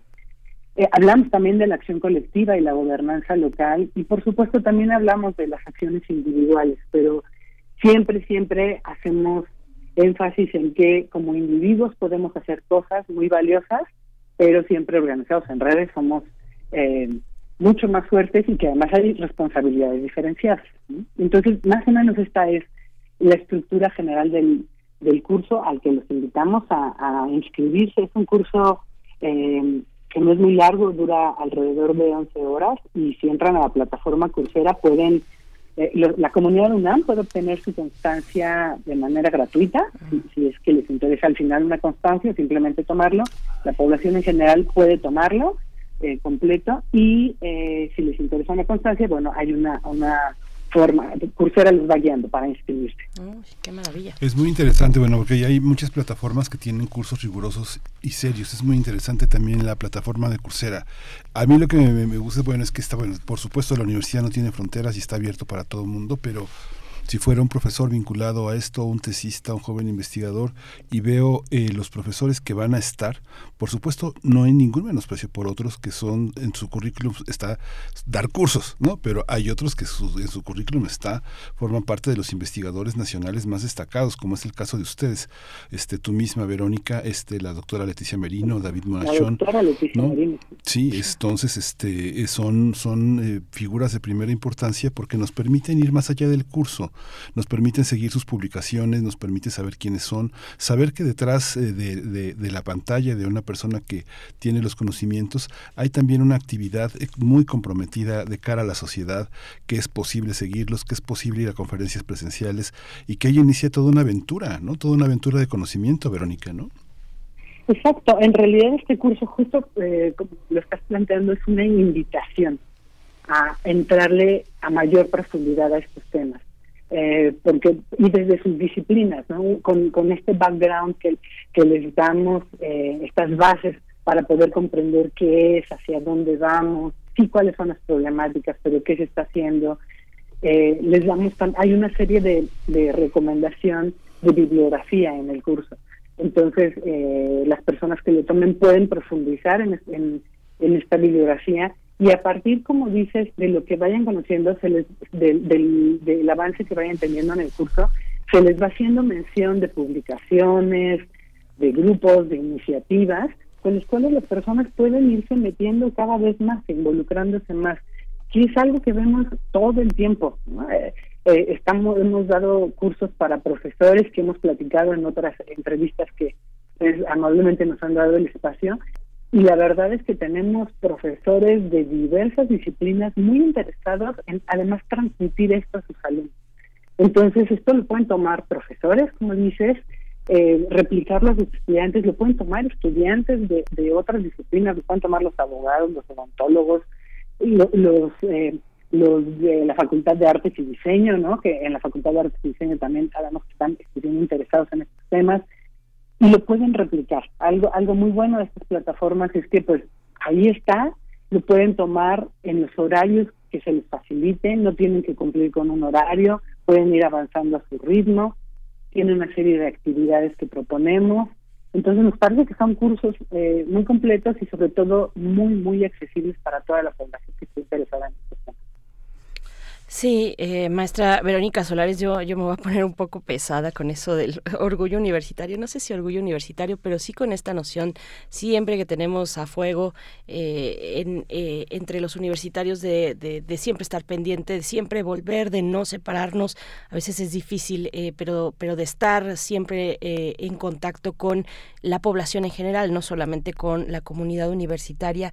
Y eso es algo que se ve, que se ve en este espacio donde están ustedes ustedes con un perfil de altísima, eh, de altísimo compromiso, eh, de, de, punta de lanza, digamos, de todo lo que tiene que ver con la sustentabilidad, bueno, mencionándote a ti, por supuesto, a la doctora Leticia Merino, pero también a otras generaciones que vienen, ¿no? Sebastián Monachón, por ejemplo, que andan súper movidos, que andan bien, bien movidos desde la COUS haciendo, bueno, se meten donde les, donde les dejen y donde no también, ¿no? Los vemos ahí en, en, en, este, en tienda UNAM, por ejemplo, cada mes con este mercadito de la sustentabilidad. Eh, eh, en fin, qué, qué vínculo tan importante, ¿no? Qué vínculo tan importante de, de, estar ahí en contacto con personas no especializadas y tal vez ni siquiera universitarios. Eh, ¿cómo, que, que, cuéntanos un poco de ello, ¿no? De ese compromiso que no quise dejar de, inadvertido, de nuevo, espero no ser pesada, eso por un lado, y por otro también, pues, ¿qué esperan ustedes de las personas que concluyan este curso? Mm, tal vez no en en lo individual, sino el impacto que puede generar un curso como este en distintos eh, círculos de personas, ¿no? En distintas comunidades. Claro. Eh, bueno, voy con primero, lo del compromiso social. Yo creo que el compromiso social de la universidad y en general de las universidades es ineludible.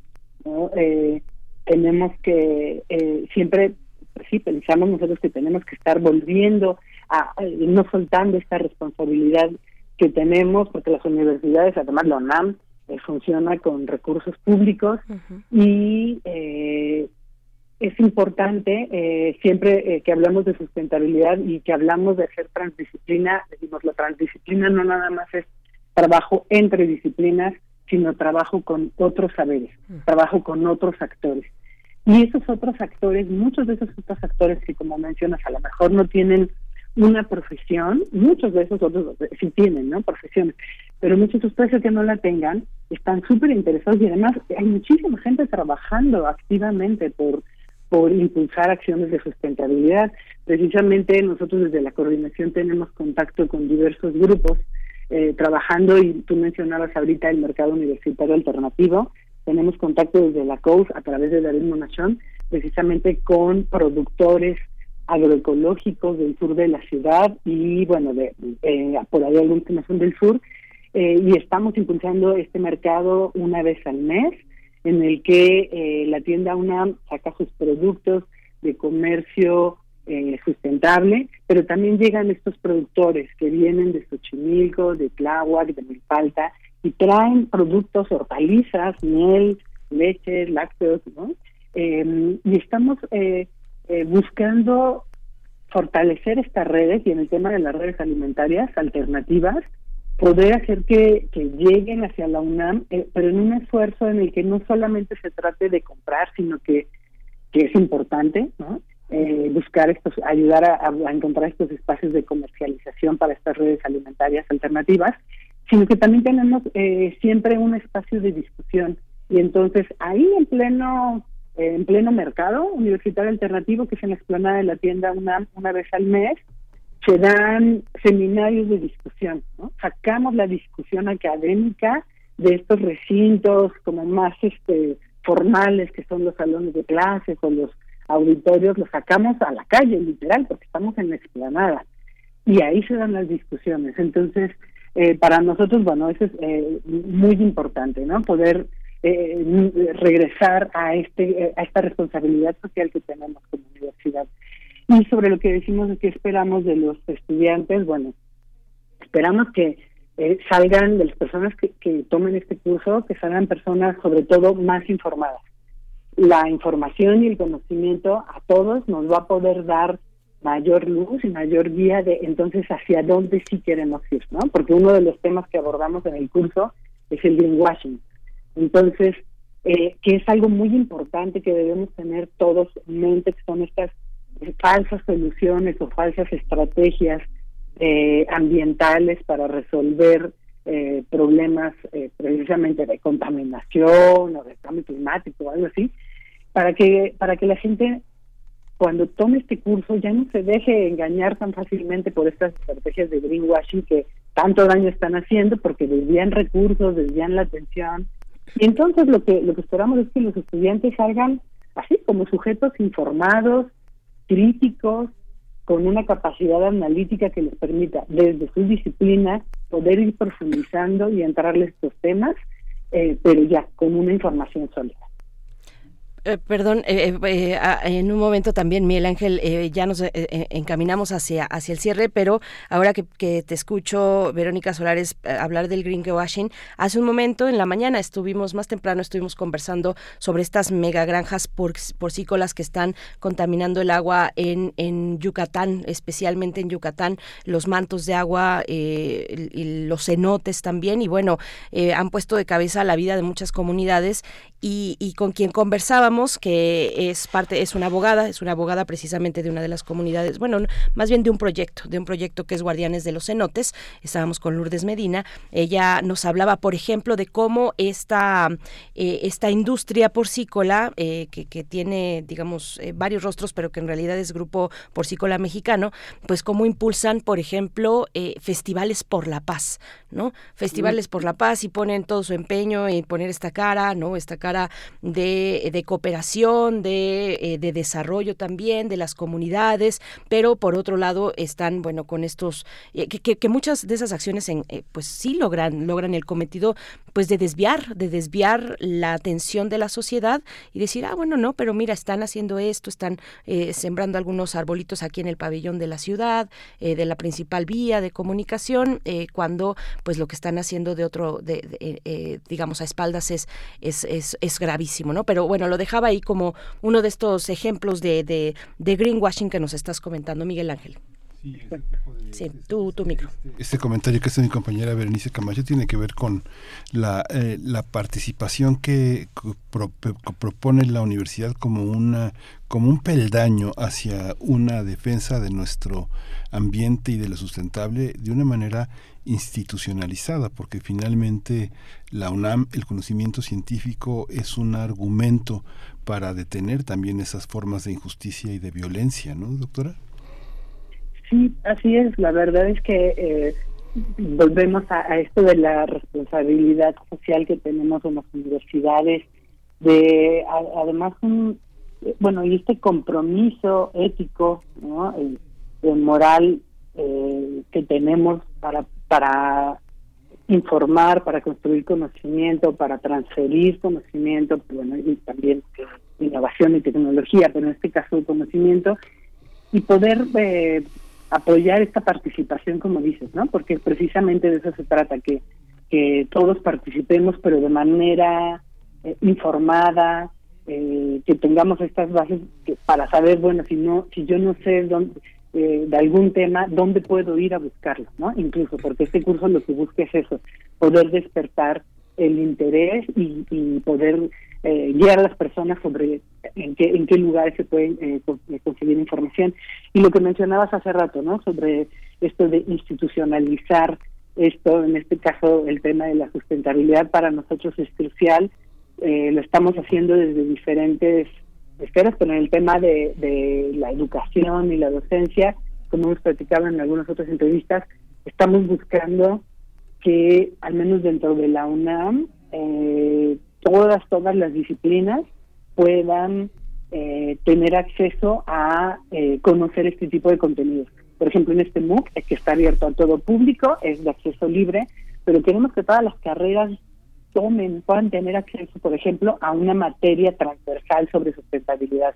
Que entonces todos los estudiantes de la UNAM, no importa la carrera que tengan, puedan tomar una materia que tenga créditos. Entonces estamos ahorita en el proceso también con CUAYER, con la Coordinación Universidad Abierta, Innovación, con la CUAYER de la UNAM, em, buscando eh, que podamos, eh, que se pueda aprobar esta materia para que todos nuestros estudiantes puedan tomarla. Y es transversalizar la visión de sustentabilidad a todos los espacios en la cultura, porque también estamos impulsando acciones en cuestiones de, cultura, con festivales. Eh, en el, la otra vez hablando de esto, además de sacar esto, pues un poco como a la calle, aunque en realidad es en espacios no tan académicos. En las islas hemos tenido eventos, en el, en el mercado universitario alternativo y en la zona de tienda UNAM se han presentado grupos de música, de danza, eh, estamos buscando que se vea también esta conexión que sí existe ¿no? entre las diversas disciplinas. Sí, pues maestra Verónica Solares, eh, muchas gracias. Nos queda solamente pedirte que nos compartas la manera de acercarnos, cuáles son los eh, pues requisitos mínimos indispensables o eh, cómo nos tenemos que registrar, e inscribir, cómo le hacemos y cuáles son las fechas también. Sí, mira, mañana es la presentación del lanzamiento oficial por un evento en Facebook Live mm. en, conjunto con la CUAYER eh, síganos en nuestro Facebook de la COUS, búsquenos así como Coordinación Universitaria para la Sustentabilidad en Facebook, ahí vamos a estar transmitiendo, eso es a las 5 de la tarde.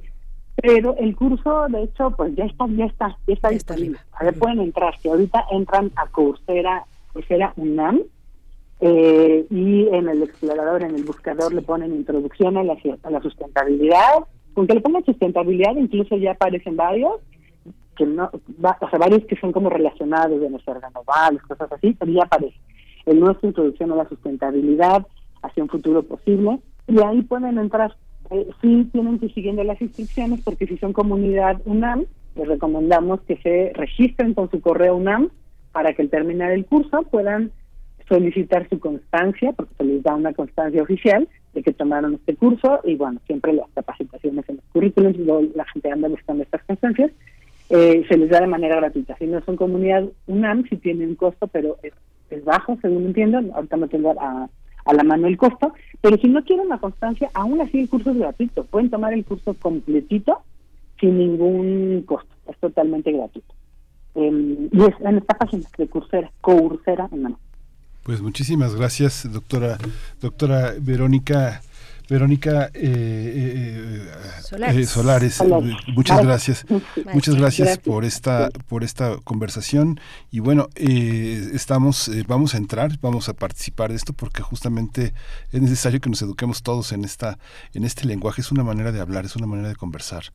Maestra en ciencias de la sostenibilidad, responsable del área de educación y vinculación de la coordinación universitaria para la sustentabilidad de la UNAM. Muchas gracias, Verónica Solares, muchas gracias. Muchas gracias a ustedes. Inscríbanse al curso. Sí, sí, sí, ahí vamos a estar. Gracias. Gracias, gracias. Muchas gracias. Hasta pronto, maestra. Pues sí, aquí lo tenemos ya. mx.coursera .org. Ahí van a encontrar introducción a la sustentabilidad, puntos hacia un futuro posible. Eh, bueno, no se lo pueden perder con este grupo de, eh, em, de especialistas con tanto compromiso. De verdad que qué interesante, qué importante acercarnos, ver lo que hay detrás de todos, eh, de, este tipo de proyectos, de propuestas, cómo se gestan. Eso es muy interesante. Pues bueno, nosotros vamos a hacer una pausa musical que corresponde a la curaduría musical de Bruno Bartra que nos invita a recibir así la primavera. Vamos a ir con una propuesta que se titula, bueno, que está a cargo de Rodrigo y Gabriela y que hacen una colaboración, hay una mezcla con la voz de Pelé, Acredita No Veio, es lo que estamos escuchando al fondo. Vamos con ello.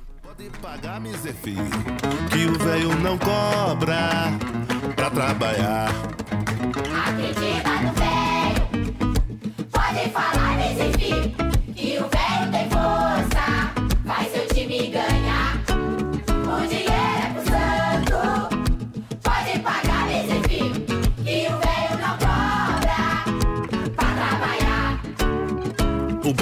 Índia custa sete mil reais. Me dá o dinheiro e eu mando comprar. A galinha africana custa quatro mil reais. Fica tranquilo que ela não deixa falhar. Acredita no velho, pode falar desse filho.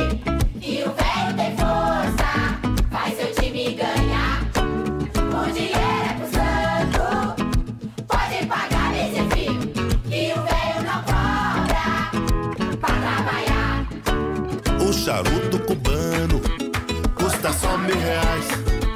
Tem que ser do melhor, porque é especial. A farofa é marafa, tem que ser brasileira. Que o santo não toma bebida estrangeira. Faz o que o velho mandou, filho. Escreve o nome do goleiro time dele num papel costura na boca do sapo, que ele vai ficar com fome e no jogo vai comer muito frango.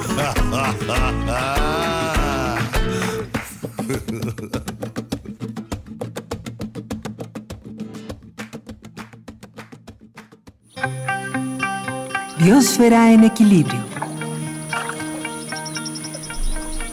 Estamos eh, ya en el momento de pues de cerrar con reflexiones también interesantes en este espacio Biosfera en Equilibrio a cargo de la doctora Clementina Equigua que ya nos acompaña en la línea, ya la conocen, es bióloga, doctora en ciencias, es divulgadora científica desde el Instituto de Ecología de la UNAM y bueno, también tiene eh, su espacio Habitare aquí en Radio UNAM. Doctora Clementina Equigua, bienvenida como siempre. Muy buenos días, qué, qué gusto saludarte en este lunes, el último de, del mes de marzo. ¿Cómo estás? Muy bien, muchísimas gracias, Berenice. Pues aquí un poco preocupada porque pues tenemos em, eh, noticias de la vaquita marina y de CITES. Ahorita les voy a contar un poquito más sobre ello.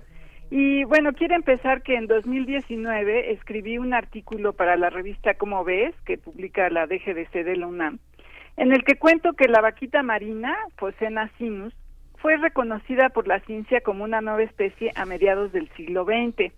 Ahí cuento que en el artículo que describe la especie, los autores Kenneth Norris y William McFarland dicen que es un animal muy elusivo, difícil de ver, pero que claramente se trata de una especie nueva. A primera vista se podría decir que la vaquita marina es un delfín, pero no, es una de las seis especies de marsopas que hay en el mundo. Las marsopas se distinguen de los delfines por ser de rostro más achatado, de cuerpos más robustos o rechonchos y por tener dientes aplanados. Los delfines y las marsopas son mamíferos marinos y muy inteligentes. La vaquita es el único mamífero marino endémico de México y que según Norris y McFarland posiblemente evolucionó a partir de la marsopa espinosa, una especie que vive en las aguas frías de Sudamérica. Explican que durante el Pleistoceno es probable que los ancestros de la vaquita marina hayan migrado hacia el norte y algunas poblaciones quedaran aisladas cuando se formó el Golfo de California. Y además porque aumentaron las temperaturas del agua del también denominado Mar de Cortés. La totuaba también es del Mar de Cortés. Es un pez que desde la década de 1960 empezó a hacerse muy popular en los mercados asiáticos en sustitución de la corvina amarilla gigante. La corvina amarilla es parecida a la totuaba, pero es nativa de ríos y mares de China.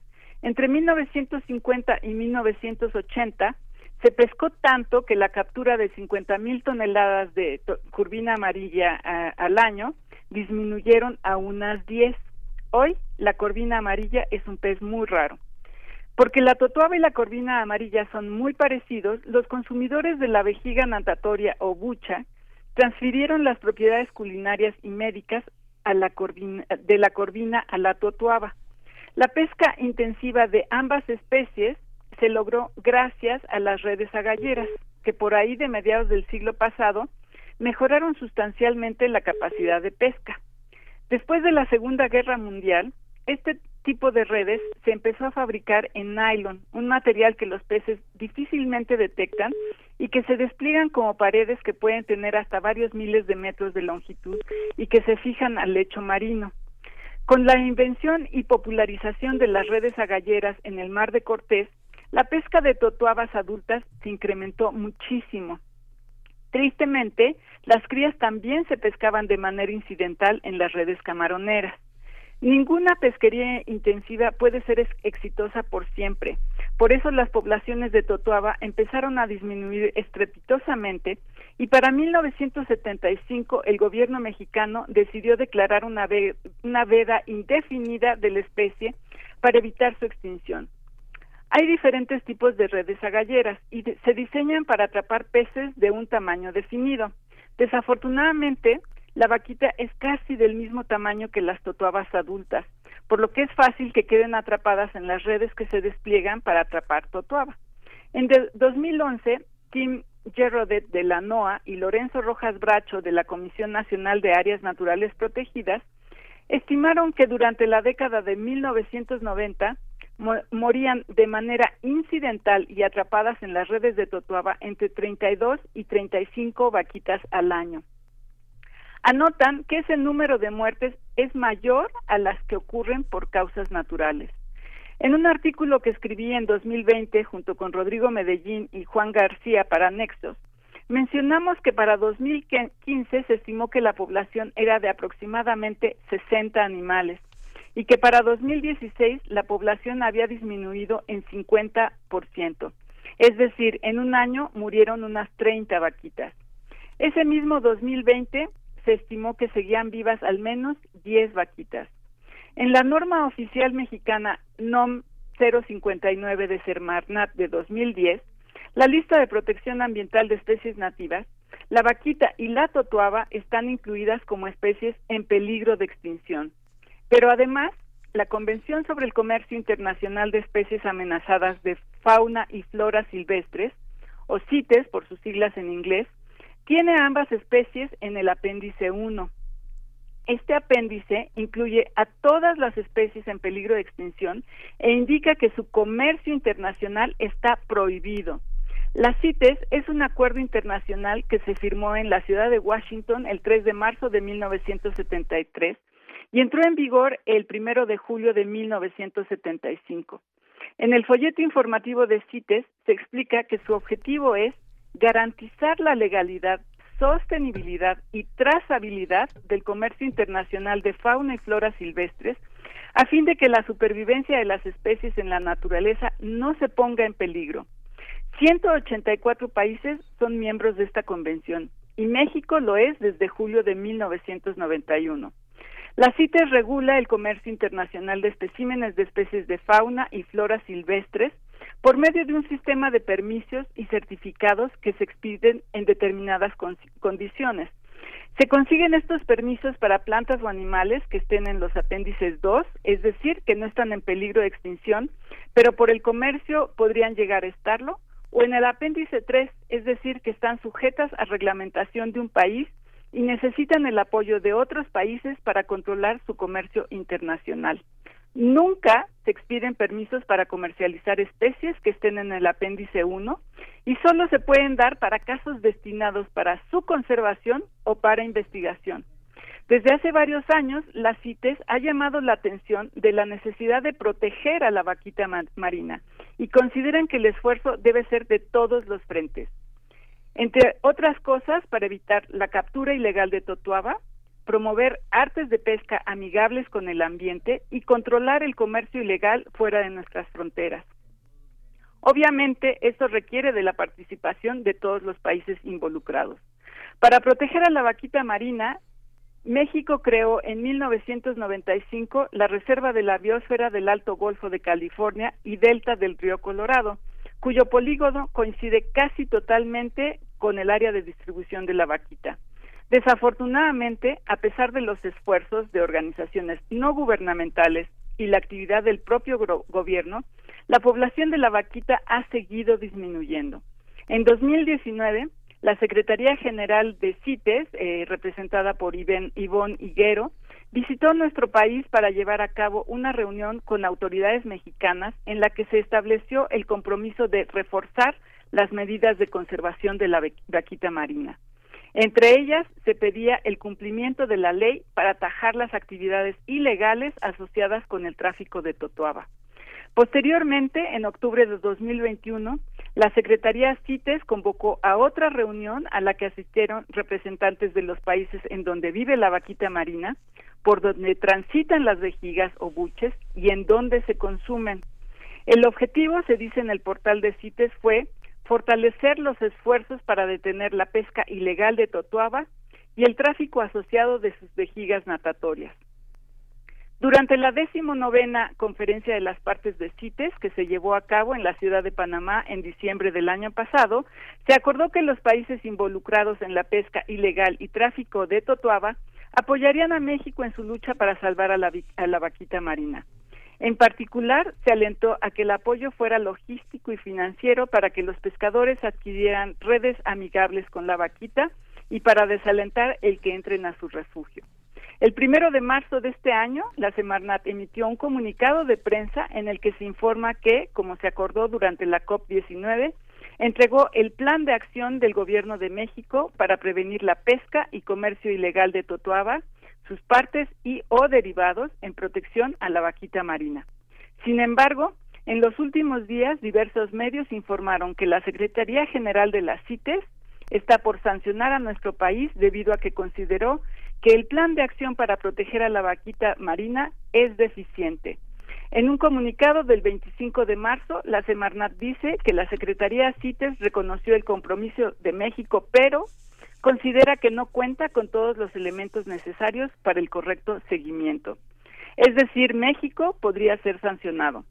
Para resolver los problemas señalados por la Secretaría CITES, el boletín de la Semarnat dice que se integró una delegación de autoridades mexicanas para sostener un encuentro con representantes de las CITES y para revisar el trabajo que se ha realizado y las observaciones solicitadas. Hasta ayer que preparé esta intervención, no se habían anunciado las sanciones, pero generalmente se suspende el comercio internacional de especies incluidas en los apéndices 2 y 3. Esto quiere decir que se podría suspender el comercio de las 2.994 especies mexicanas que están en el apéndice 2 y 20 en el 3. Como digo, CITES no ha emitido todavía ningún comunicado específico en que, en, que explique en qué consistirán las sanciones, pero de hacerse realidad, el golpe económico a nuestro país podría ser cuantioso. Ojalá nuestras autoridades y los países involucrados logren atender las demandas internacionales para proteger el hábitat de la marina, de, de la vaquita marina y suspender el comercio ilegal. El tiempo sigue corriendo. Doctora Clementina Iquigua, muchas gracias. Bueno, pues qué completo y qué, pues qué, qué, qué complejo, complejo también y adverso está eh, este panorama. Pues ojalá podamos darle seguimiento para saber cuáles van a ser esas sanciones y bueno, finalmente el no eh, no, no, proteger una especie eh, que, que, de la cual se esperaría y desde hace tanto tiempo se espera resultados de un de un proyecto de, de, de, protección como este, como el de la vaquita marina, la totoaba también, pues es es ya una digamos una especie, una manera, una manera de sancionar también a nosotros mismos, a, eh, a una colectividad que no es capaz de proteger a sus especies naturales. Muchas gracias por, por esta, por esta, pues por estas reflexiones. Te escuchamos los lunes 4 de la tarde en Habitar aquí en, en Radio UNAM. Claro que sí, muchísimas gracias. Y bueno, solo también decir que la gente que está, eh, que son vecinos de la vaquita marina también están en una necesidad apremiante de apoyo para que puedan mejorar y, cambiar sus estilos de vida y puedan realmente apoyar a la protección de la vaquita marina. Es una situación, como bien dices, muy, muy compleja y pues nos escuchamos la siguiente vez y abrazos para todos. Muchas gracias. Abrazos de vuelta, doctora Clementina Equigua. Estaremos de vacaciones, estarás también de vacaciones la próxima, pero en 15 días nos encontramos. Y ahora sí, ya se nos fue el tiempo como agua, 9 con 59 minutos. Si nos da tiempo de escuchar algo, se trata de No se dice suerte, de El Canca, y con esto nos vamos, Miguel Ángel. Con esto nos vamos, nos escuchamos mañana, martes 28 de marzo. Esto fue el primer movimiento. El mundo desde la universidad.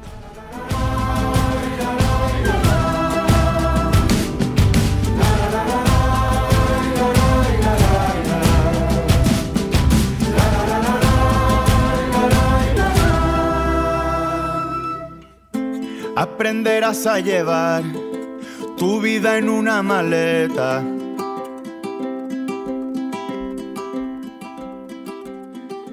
Y cuando Radio UNAM presentó Primer Movimiento, El Mundo desde la Universidad, con Berenice Camacho y Miguel Ángel Gemain en la conducción, Rodrigo Aguilar y Violeta Berber, producción. Antonio Quijano y Patricia Zavala, Noticias. Miriam Trejo, Coordinación de Invitados. Tamara Quirós, Redes Sociales. Arturo González, Operación Técnica. Locución, Tessa Uribe y Juan Staca. Quédate en sintonía con Radio UNAM. Experiencia sonora.